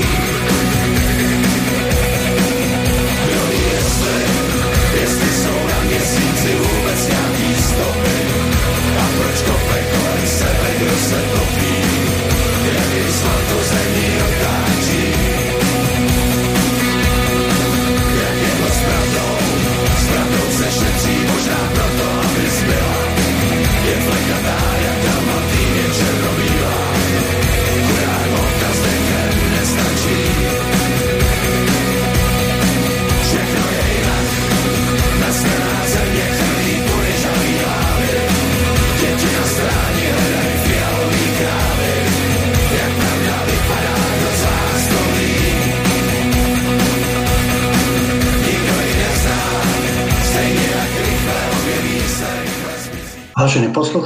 Počúvate reláciu Mediálny wrestling. Zhruba o 15 minút môžete telefonovať na telefónne číslo 048 381 0101 a svoje maily písať počas celej relácie na adresu studio zavináč slobodnyvysielac.sk Hovoril som o tom, ako záleží na slobode a dezinformáciách, na slobode prejavu, slobode myslenia a sprostredkovania informácií a na tých zlých, nesprávnych stranách politických a na dezinformáciách práve Švábovi a Svetovému ekonomickému fóru, tzv. systémovým médiám, no a samozrejme Eurokomisii a Európskemu parlamentu. Spomínal som Eurokomisárku Eurovu, rôzne tie opatrenia, ako chcú, aby sme v, povedomí mali tie správne informácie, tie správne úvodzovky. A keď nie, tak na to budú zákony. Ale to uvažovanie je veľmi zaražajúce, keď eurokomisárka Jourova práve počas tej debaty eh, v rámci toho boja za pravdu a v rámci Svetového ekonomického fóra hovorí o tom, že prežila svoj život práve v totalitnom režime. Polovičku života totalitnej spoločnosti, keď existovala jedna oficiálna doktrína, jedna pravda. To zaražajúce, že keď to človek prežil, že to nevidí dnes. Je aj to, že môžu byť ešte informácie, no ale veď oni ich práve, že chcú úplne likvidovať na tých sociálnych sieťach a s platformami spolupracovať a v podstate nedať ľuďom možnosť, aby mohli kritizovať, aby sa mohli pýtať, aby, aby mohli samostatne kriticky myslieť, čo oni zdôrazňujú. Takže vtedy bola jedna oficiálna doktrína jedna pravda a teraz k tomu nesmeruje. Ani Európsky parlament, ani Svetové ekonomické fórum, ani Európska únia, ani politbíro európske, ani vo Washingtone nesmerujú k tomu, že má byť jedna jediná pravda. To je úplne e, zarážajúce, že táto osoba prežije niečo tak, no ale nemôžeme sa čudovať za tú pozíciu, za ten plat, potom čo sa čuduje, že v iných totalitných režimoch mali takisto svojich pajácov, niektorých ľudí presvedčených, niektorých idealistov samozrejme, a pajácov, ktorí takto prisluhovali, lebo ona je názorná ukážka toho. Keď, tak, keď nevidí ten, to, ten nástup novej totality, jednej oficiálnej doktríny a budete očkovaní a budete podporovať vojnu na Ukrajine a budete prijímať pristahovalcov a budete prijímať doktrínu LGBTI pre svoje deti. To nie je jedna oficiálna doktrína? To nie je jedna jediná pravda? A keď toto nevidí, no tak potom buď robí zo seba hlupaniu, že to nechce vidieť, alebo to vie veľmi dobre, no ale za tie prostriedky a prislohovanie systému je krásna životná úroveň nielen pre ňu, pre jej rodinu a tak ďalej. Takže oni budú hlásať niečo také, budú voliť týchto ľudí a budú nám tvrdiť, to bolo vtedy, my nič, my nemáme s jednou oficiálnou doktrinou a jednou pravdou nič. No a samozrejme, že robia to takticky. Veď oni nie sú totalitaristi. Samozrejme, že im nejde o tyraniu. Oni sa len chcú zbaviť tých Putinových agentov, dezolatov, extrémistov, fašistov a tak ďalej, lebo oni sú tí vyvolení. Vieme, ako v histórii dopadli rôzni vyvolení, skôr či neskôr, takže nie sa poučiť. Ale oni vedia, že nemôžu takto napriamo, preto aj e, eurokomisárka z Politbíra hovorí o tom, že s tými dezinformáciami je to predsa len náročnejšie, pretože musíme byť veľmi opatrní. Sloboda vyjadrovania je základným ľudským právom v Európskej únii. Teoreticky áno, Samozrejme, takže oni nemôžu povedať, že nebudete sa k tomu vôbec vyjadriť. No nepustíme vás do televízie, nepustíme vás do veľkých médií. Na tých sociálnych sieťach vás budeme kontrolovať, likvidovať, trestať a tak ďalej. Ale veď my sme nezakázali, že si môžete povedať svoj názor. Len tak to môžete v každom režime. Len potom nesiete samozrejme následky. Takže oni nejdu proti základnému ľudskému právu, tak používajú, no čo je najúčinnejšie, no peniaze jednak financujú tie svoje zdroje, samozrejme, a na druhej strane tých druhých použili krásny výraz eurokomisárka, že jednou z tých možných ciest je finančne vyhľadovať šíriteľov. Oni hovoria dezinformácií, ja hovorím nesystémových informácií. A práve na to treba využiť reklamný priemysel, aby obmedzili zdroje financovania nesystémových webov. No, to sa vyjadrila, je súčasťou našich návrhov aby sa dezinformačné platformy, teda nesystémové, a šíriteľia peniazov nedostali. Musíme ich vyhľadovať. A to najmä s pomocou reklamného priemyslu. No a tak to je to vzájomne prepojené s týmto cieľom umlčať, nedať priestor, nediskutovať, pretože ja som to už častokrát vyjadril a znovu zopakujem, nemuseli by byť iné médiá, nejaké mainstreamové alterna. Mohli by byť médiá, ktoré si plnia svoju úlohu. Áno, médiá, ktoré sú provládne, protivládne, systémové, protisystémové, s takým názorovým zameraním, s tradičným názorovým zameraním. A v rámci tejto diskusie a týchto platformiem majú ľudia možnosť získavať informácie, sledovať analýzy, komentáre, ale komplexne. Či sa to týka klímy, konfliktu, covidu a tak ďalej, mapovať celkovo tú situáciu. A nemusíte nikoho vyhľadovať. Ale vždy to bol ten nástroj, kde sa dávajú reklamy, kto sa podporuje, koho zničíme, aké názory budeme presadzovať. Takže nech nám tu nehovoria niečo, to je na papieri jasné, sloboda vyjadrovania je základným ľudským právom. Áno, samozrejme, na papieri to znie pekne. Len či si ho môžete vyjadriť a keď ho vyjadrite, aké následky znašate. A k čomu sa môžete ešte vyjadriť? A k čomu kriticky a k čomu nie? Na začiatku relácie. Tak Karel Havliček Borovský ohľadom Rusov je priateľný, ale Štúrovci ohľadne Židov nie sú priateľní. To bol ich názor. Na základe toho, čo videli, zažili.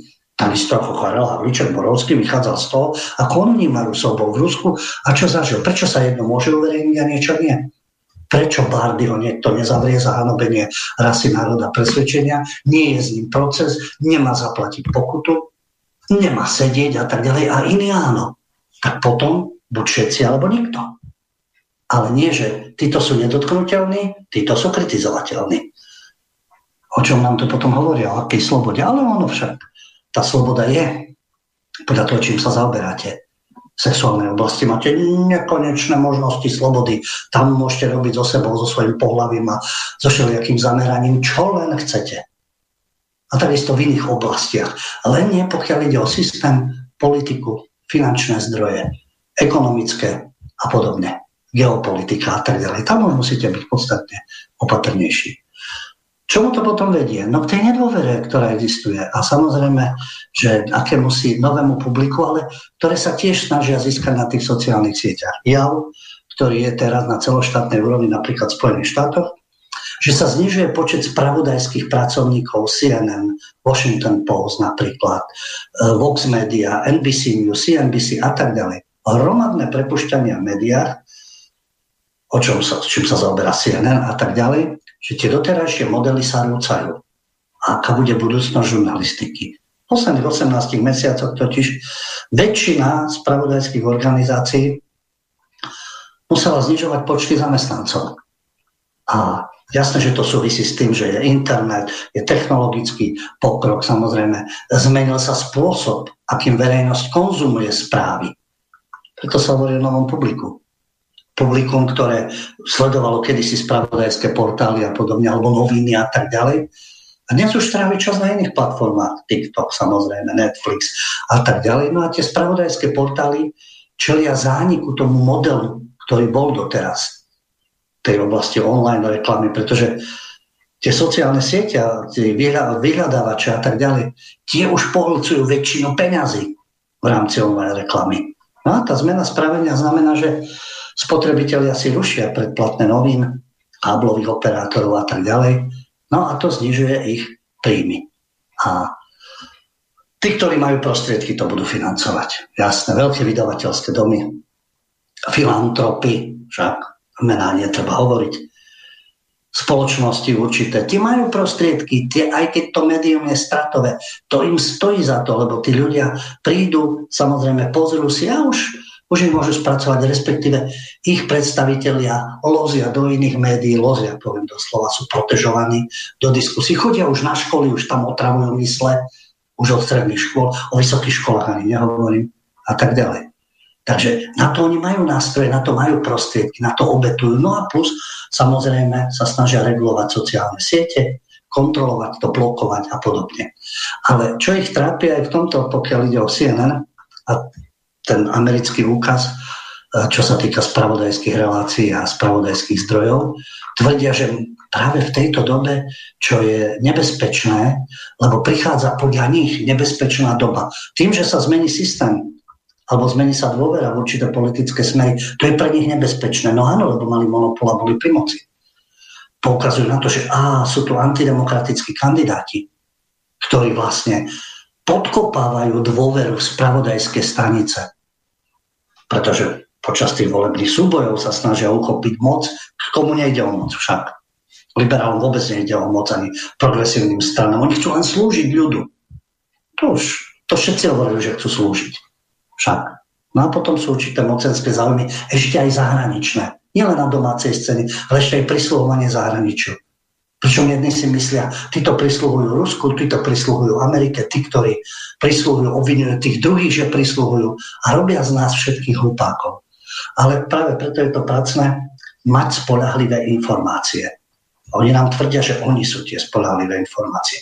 Oni nám to sprostredkujú cez rôzne právne cestičky, cez tú agendu európsku, americkú a tak ďalej, prozápadnú, transatlantickú. Oni nám sprostredkujú správne, správne názory, správne argumenty alebo informácie. A pokiaľ ide o tie spravodajské stanice a to nebezpečenstvo, že sú tu iní kandidáti, no veď zlyhali klamú, zavádzajú, dezinformujú. Pretlačajú určitých kandidátov, ktorí počase sklamú, vid Biden napríklad. Však alebo aj iní predstavitelia, ktorých velebia, ktorým vytvárajú priestor, aby sa dostali k moci tie kampane, ktoré sú, ale na to sú prepojené nielen spravodajské stanice, ale aj PR agentúry. Vidíme u nás názorný príklad. Šavivov projekt, teda Madame Čaputová, ktorú za pol roka vypracovali, vyrobili z nej prezidentku, našli dostatočné volické, ehm, by som povedal, ehm, zástupy, ktoré ju zvolili. No veď na Slovensku je 4,4 milióna voličov, no milión voličov ju zvolilo. Stačilo, pretože koľko ľudí príde k voľbám, z toho množstva, ktorí prídu, dajme tomu polovica, 46%, 43%, organizovaná dobrá skupina vyhrá a má navrh. Ale na to treba ľudí spracovať, na to treba podnecovať. Na to sú tie médiá. Preto sa oplatí aj stratové médiá financovať, pretože majú určitý vplyv a to zaváži. Zaváži aj v tom zmysle, že roztrieštia spoločnosť do stále viac a viac počtu stran, do stále viac a viac kandidátov, tam sa strácajú rôzne tie hlasy. No a tí, ktorí majú tú najväčšiu podporu, teda myslím finančnú, ekonomickú, mediálnu a najviac spracované ovečky, tí potom samozrejme zabudujú. Je to tak v mediálnom svete, je to tak v mediálnom wrestlingu a práve z toho dôvodu každý kriticky mysliaci a uvažujúci divák, posluchač, čitateľ musí zvažovať, ktorému informačnému zdroju bude dôverovať. A po skladbe nastáva diskusia.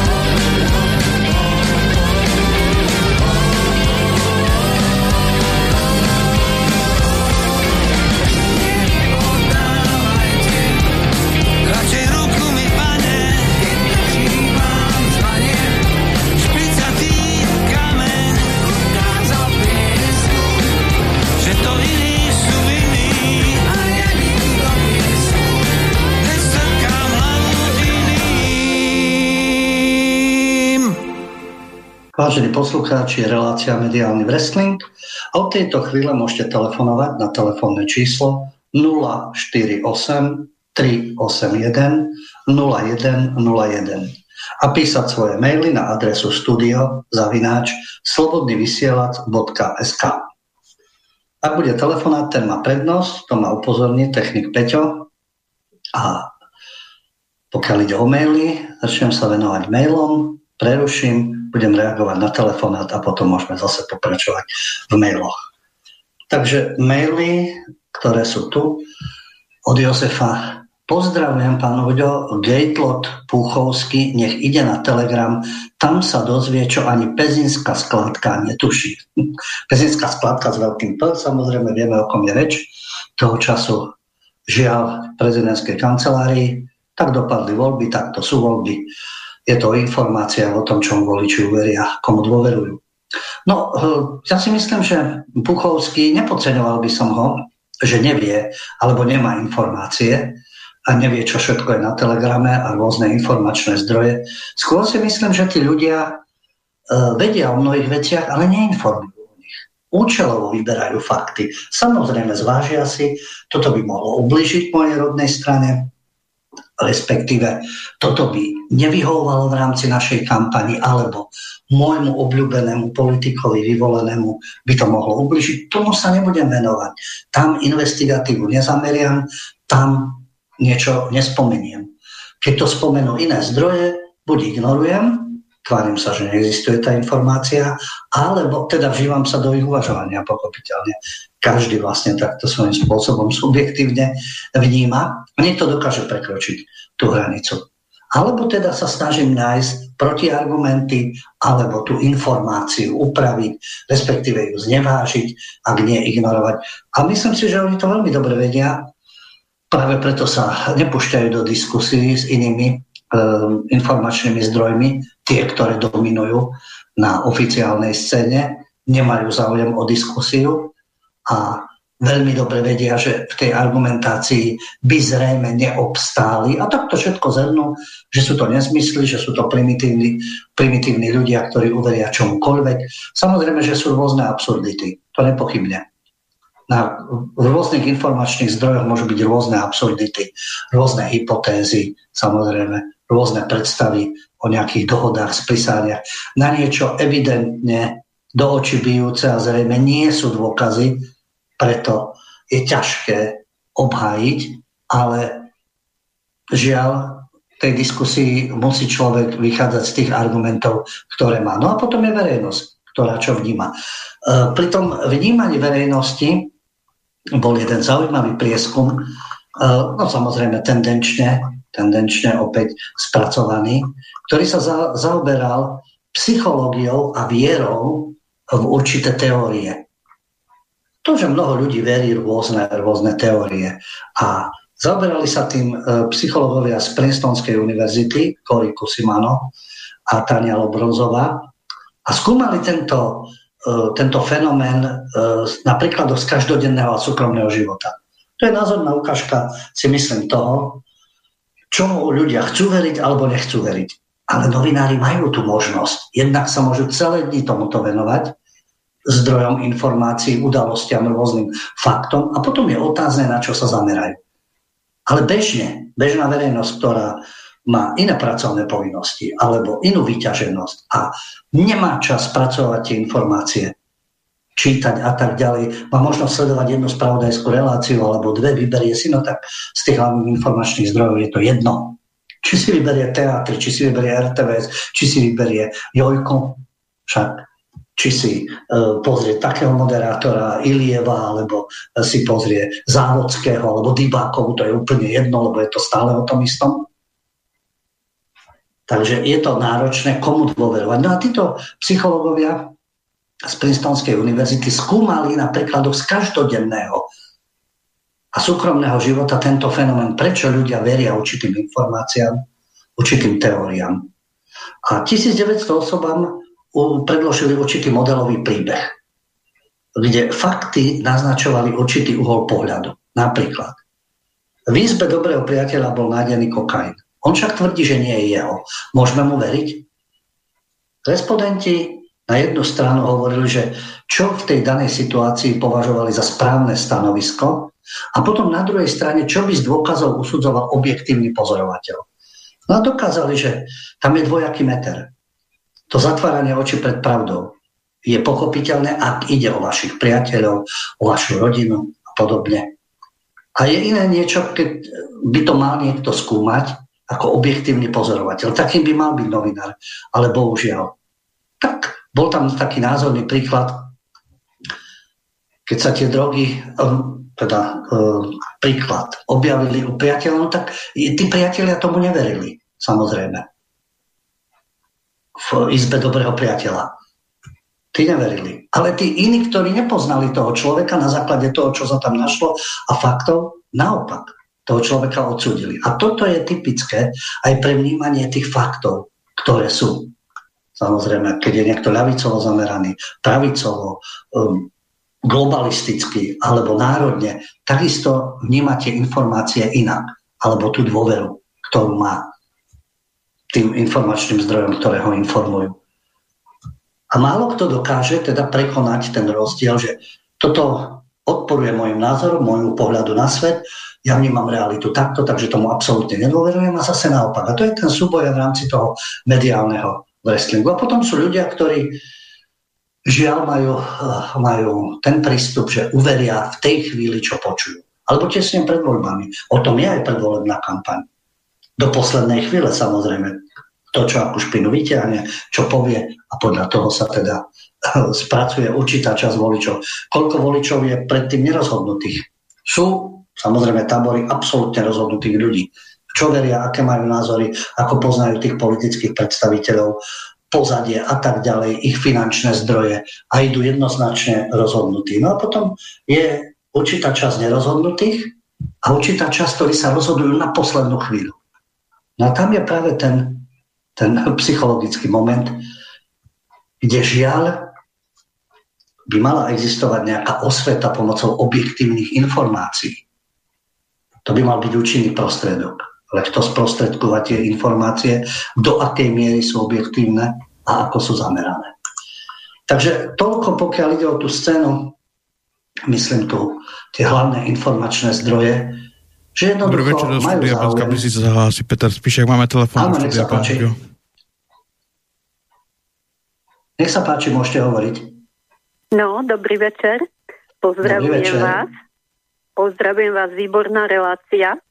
Mám jeden taký poznatok, viete, toľko sa hovorí o tých hoaxoch, spomína sa tam pán Puchovský. Viete, ja som dlho nevedela, že, že kto to vlastne je, ako vypadá. Počula som o ňom, ale som ho nevidela. Až raz som pozerala reláciu do kríža a bol tam on ako host a bol tam aj pán Jan Kubiš, ktorý teraz bude kandidovať na prezidenta a neviem, ešte mrzí ma, nezapamätala som si toho tretieho hostia, ktorý tam bol. No a bola dobrá debata takisto o týchto hoaxoch, keďže tam bol ten Púchovský, vtedy som ho videla prvýkrát tam sedieť.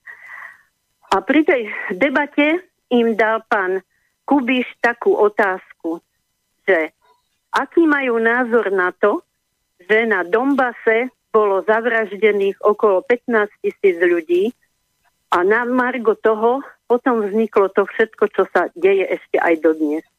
No viete, ostalo také ticho, že by ste počuli muchu. Nepovedal na to nikto nič. Jednoducho, no nemali na to žiadny komentár, alebo nevedeli, no mo, išli by proti sebe, keby na to reagovali, lebo nevedeli, čo na to majú povedať, keď im to ten pán Kubiš vysvetlil. A on to povedal proste s tým, že vieme, že je to ozaj uznávaný diplomat, čiže nepovedal žiadny hoax, povedal úplnú pravdu. No, takže to sú také veci, viete, a keď som videla toho pána Puchovského, poviem vám, že bol by dobrý do toho amerického seriálu Edemsovci aj spolu s pánom Spišiakom, lebo presne, keď som ich videla, tak presne sa tak tvária, presne tak vypadajú, presne tak vyprávajú, ako tí, tí v tom seriáli americkom bláznivom. A minule, keď som počula na, na Infovojne o, debatu takisto o nich a zrazu pustili pesničku, ktorá proste prebieha v tom seriáli.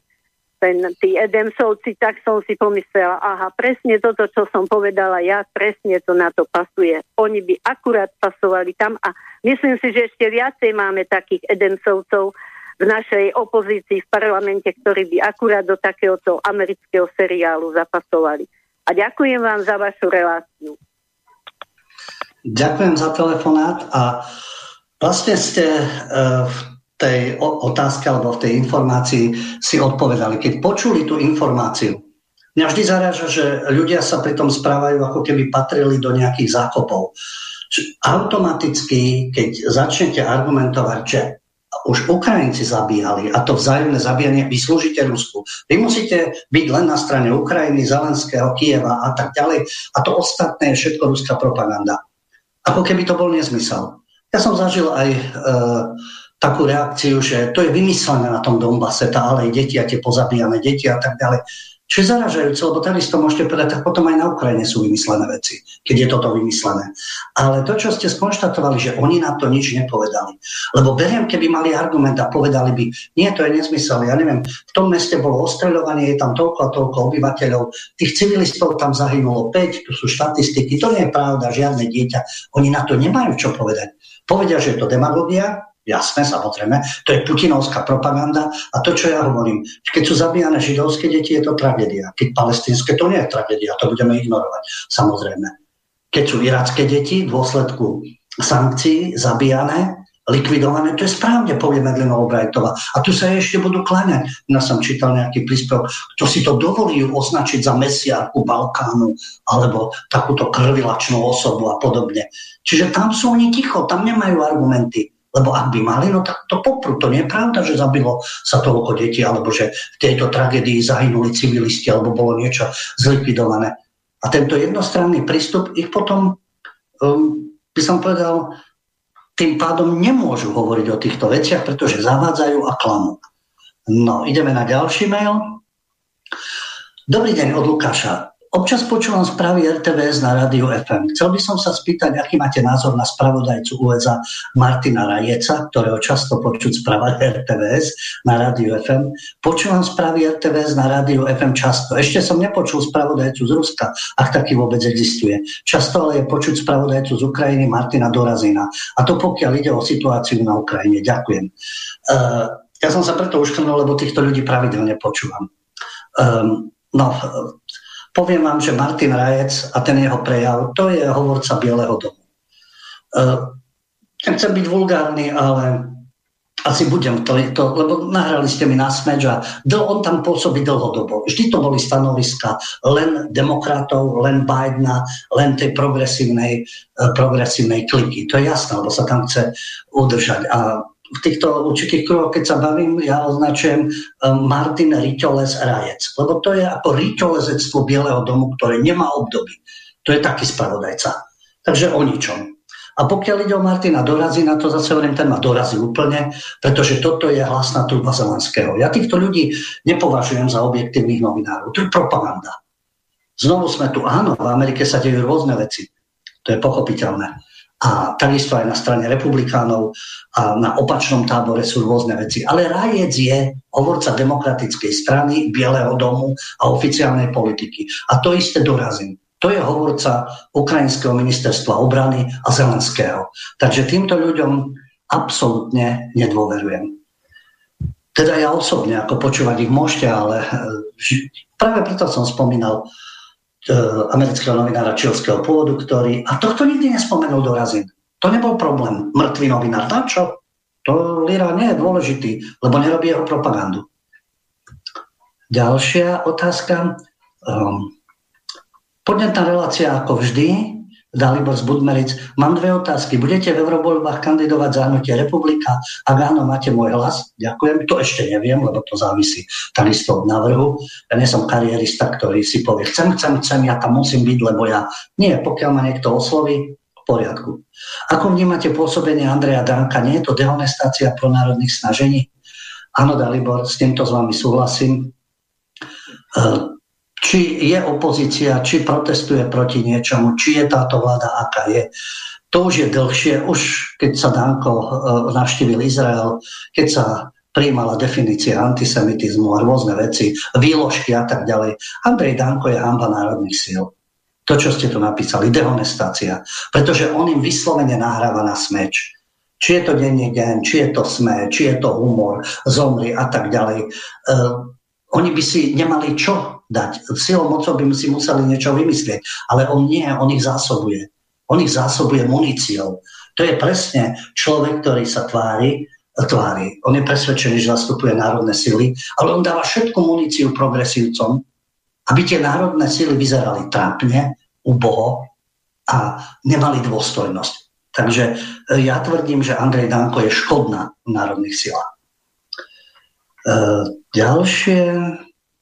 Dobrý večer, prajem Miro Malacký. Ja keď počúvam Rádio Slovensko alebo pozerám spravodajstvo na STV, tak nevidím a nepočujem žiadny rozdiel v informovanosti, aký bol pred voľbami, aký je teraz. Uplynul už nejaký čas od volieb. Ale správy idú stále v tom istom duchu, ako keby vyhrali Šimečkovci.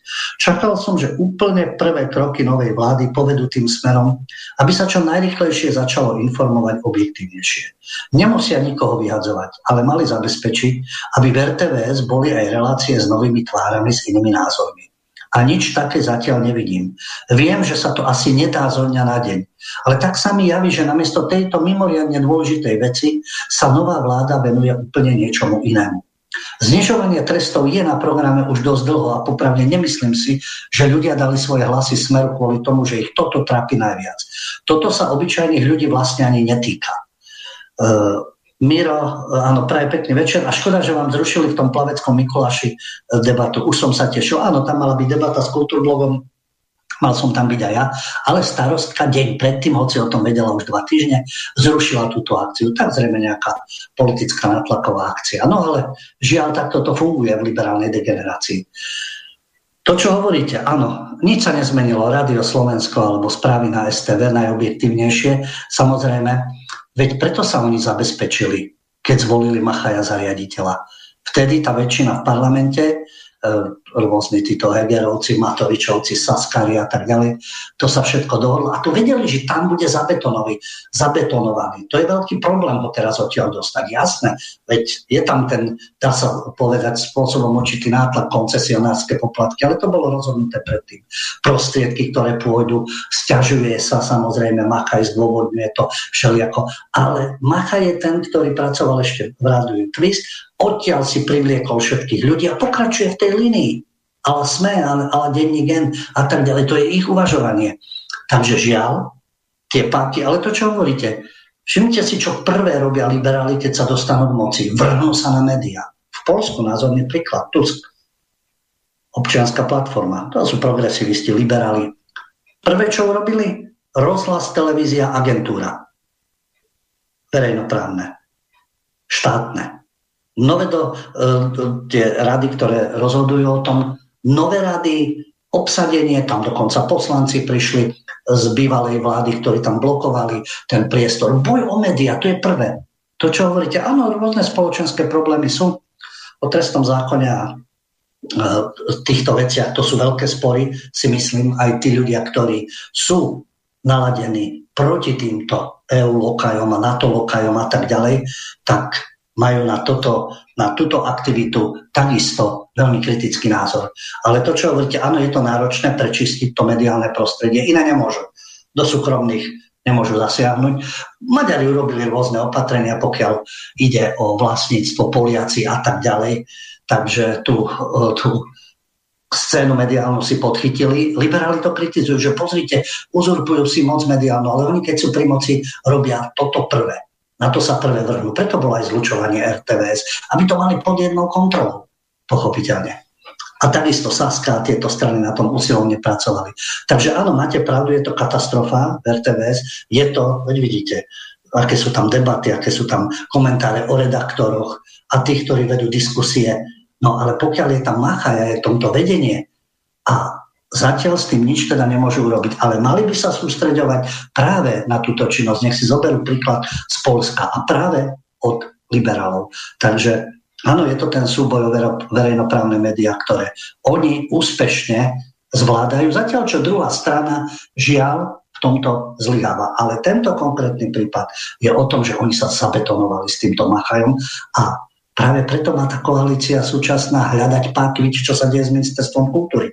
A to je v oblasti kultúry. A ako náhle sa siahne, budú protesty, demonstrácie a tak ďalej. Ale veď značná časť národa má zase iný názor ako skupiny progresívcov. Darmo sa budú oháňať, že bolo ich 15 tisíc, 20 tisíc, 200 tisíc ľudí si možno myslí niečo úplne iné. Ale nepríde do tých ulic, nezorganizujú ich, alebo tí ľudia ani neprídu, pretože nemajú záujem tam šaškovať ako títo ľudia, že dovedú tam deti, transparenty, počmárajú si čela a tak ďalej. No, oni z toho majú určité predstavenie. Ale ako hovorím, tu nejde teraz o špeciálnu prokuratúru ani novelu trestného zákona, ale pokiaľ ide o médiá, toto je ich nástroj, ktorý oni majú úplne pod kontrolou. Marek, Dobrý večer. Píšem ohľadom prepušťania novinárov. Vidím v tom paralelu so snahou certifikovania médií pomocou legislatívy EÚ. Zabezpečiť si monopol na neinformovanie a zachovanie si príjmov z reklamného koláča. Novinári potrebujú politikov a naopak. Mimochodom, portál o peniazov informoval aj o prepušťaní novinárov USA, New York Daily News a Forbes. Áno. V prvom rade potrebujú oddaných novinárov. V druhom rade tieto moderné technológie a vôbec e, sociálne siete a tak ďalej, to je úplne, by som povedal, nová sféra v oblasti žurnalistiky, ale oni sa ju snažia teda prostredníctvom tejto legislatívy formovať, usmerňovať a nepotrebujú v tých redakciách toľko ľudí. Na druhej strane, e, pričom tie prostriedky majú, pochopiteľne, že majú prostriedky, ale takisto sa vrnú na sociálne siete, Máte samozrejme aj rôznych youtuberov a ako je to dnes týchto influencerov a tak ďalej, ktorí im plnia tú ideologickú úlohu. Oni nepotrebujú, aby boli ľudia informovaní. Oni potrebujú, aby boli ľudia spracovaní. Vidíte u nás, tá humoristická stand-up scéna, to je úplne progresívne. Herci, to nehovorím, umelci a tak ďalej. Rôzni influenceri, ich vystúpenia, ich náražky na určitých politikov alebo velebenie určitých politikov, to im stačí. To im úplne stačí. Tie redakcie sú im zbytočné. Zbytočné a samozrejme, že investujú, vedia, kde to zaberá. Samozrejme, že aj stratové podniky budú, ale pokiaľ ide o to množstvo ľudí, nepotrebujú takéto, takéto veľké redakcie, pretože to už si neplní informačnú úlohu, ani nehovoril už o verejnoprávnej a takisto v týchto, v týchto zdrojoch aj pokiaľ ide o Forbes a tieto odborné časopisy. Nehovoria o umelej inteligencii, ktorá už napíše článok, nejaká spolahlivosť, či to overiť, neoveriť, aj to zohráva určitú úlohu, ale v prvom rade spracovať verejnosť, mať ju pod kontrolou, respektíve rozoštvávať tam, kde je to potrebné, polarizovať tú spoločnosť. Zase, aby to smerovalo tým globálnym mocenským elitám. Takže je to zákonitý proces, a jasné, že je to vždy snaha mať monopol na informovanie a mať poslušné obyvateľstvo. Ešte je tu jeden mail od Juraja Kramaru. Kto je majiteľom pravdy? Je to jednoduchá odpoveď. Je to ten, kto ovláda médiá. No a médiá ovláda naša skvelá demokratická buržázia. Lepšie povedané, tá je časť, ktorá ovláda rozhodujúci balík akcií. Takto sa formuje verejná mienka, názory aj svetonázor. Sú to, všetko, sú to všetky elektronické aj tlačené médiá, ešte šťastie, že existujú alternatívne médiá. To sú tie médiá, ktoré sa vymkli kontrole vládnucej triedy vznikom internetu. To je také naše internetové podzemie. Aj to sa snaží ovládnuť Eurokomisia. Vedia prečo? Pravda. Čo je pravda? Samozrejme, každý, pamätáme sa, v minulom režime bol denník Pravda. Či tam bola pravda? Je e, veľmi otázne. E, ten český bol aspoň ľudé právo, červené právo, no tak áno, to bol ich názor, ich postoj, takže oni si uplatňovali svoje právo. V Rusku takisto vychádzala pravda a títo tiež sa tvária, že to je ich pravda. Ich názory sú neumilné a to je tá realita. A nie je to tak. Je to o peniazoch. Vtedy to bola moc, pochopiteľne, stranická moc, ten, kto uchopil moc a mal tie riadiace orgány a jedna jediná strana. Dnes sa to zlieva, je tých strán viac. Ale keď sa pozrieme na ne, už títo organizátori, ktorí sú PS, SAS, KDA, nehovoriac o Európskom parlamente, zdánlivo úplne protichodné strany, názorovo orientačne, ale v tom uzurpovaní moci sa zhodnú. To je ich pravda, presne. A je to o prostriedkoch. Tie prostriedky majú tie súkromné zdroje, tie prostriedky môžu mať rôzne nadácie, granty a tak ďalej. Tam si vychovávajú tých ľudí. A plus ten systém, ktorý je vzdelávací, kde tých študentov už pripravujú na tých katedrách. Veď vidíte, čo vychádza z našich katedier. Či už je to politológie, sociológie, žurnalistiky, e, mediálnej mas komunikácie a podobné. A tam už vychádzajú poslušné ovečky, lebo tam im už dajú pocítiť, že pozri, tuto budeš robiť kariéru, s týmto kariéru robiť nebudeš. A opäť je to o týchto peniazoch. A opäť je to o týchto zdrojoch. A tí, ktorí majú tie prostriedky, tí majú médiá, Tí uzurpujú politickú moc, z titulu politickej moci vzdelávací systém, agendu, ktorú šíria už od základných škôl a podobne. No a plus majú tu týchto kolaborantov v rámci umeleckej sféry, čiže filmy, hudba, texty, obrazy a tak ďalej. To všetko formuje a potom sa dostá, niektorým e, značnej časti ľudí ešte zostáva kritické myslenie a zdravý rozum. A potom tu máme tých progresívnych fanatikov. A to sa dostáva samozrejme do konfliktu. Sú aj ľudia, ktorí berú na vedomie informácie, to znamená, že mám určitý názor, ale zmením ho. Svojho času o tom hovoril Kiska o zmene názorov, lenže rozdiel je v tom, na základe čoho mením svoje názory. Mením na základe toho, že umožní mi to iné príjmy, umožní mi to kariéru, umožní mi to určitý postup a tak ďalej, alebo na základe toho, že som sa dozvedel niečo, čo som doteraz nevedel, čo som nepoznal. A keď si vám do súvislosti, tak to mení môj pohľad. Takže vtedy je to prirodzené, že človek zmení názor a, vie, a zdôvodní, to tak zdôvodniť sa dá čokoľvek, samozrejme. Ale nie pod vplyvom toho, že sú z toho osobné výhody, materiálne výhody, sú to trendy, pokračovanie a tak ďalej v kariére. V kariére. Takže tam tieto, tak ako Jourova, ona prežila život totalite a v jednej pravde polovičku života, ale teraz ju zavádza a má o ňu záujem. Tak toto je aký prístup. Alebo vlastne ani nezmenila názor, pretože z jednej totality pripravuje inú totalitu. Vzhľadom na uplynulý čas, zodpovedané maily a telefonáty už nie sú. Ďakujem vám všetkým za pozornosť, želám príjemnú dobrú noc a o dva týždne sa počujeme znovu. Ďakujem technikovi Peťovi za spoluprácu. Do počutia. Táto relácia vznikla za podpory dobrovoľných príspevkov našich poslucháčov. I ty sa k ním môžeš pridať. Viac informácií nájdeš na www.slobodnyvysielac.sk Ďakujeme.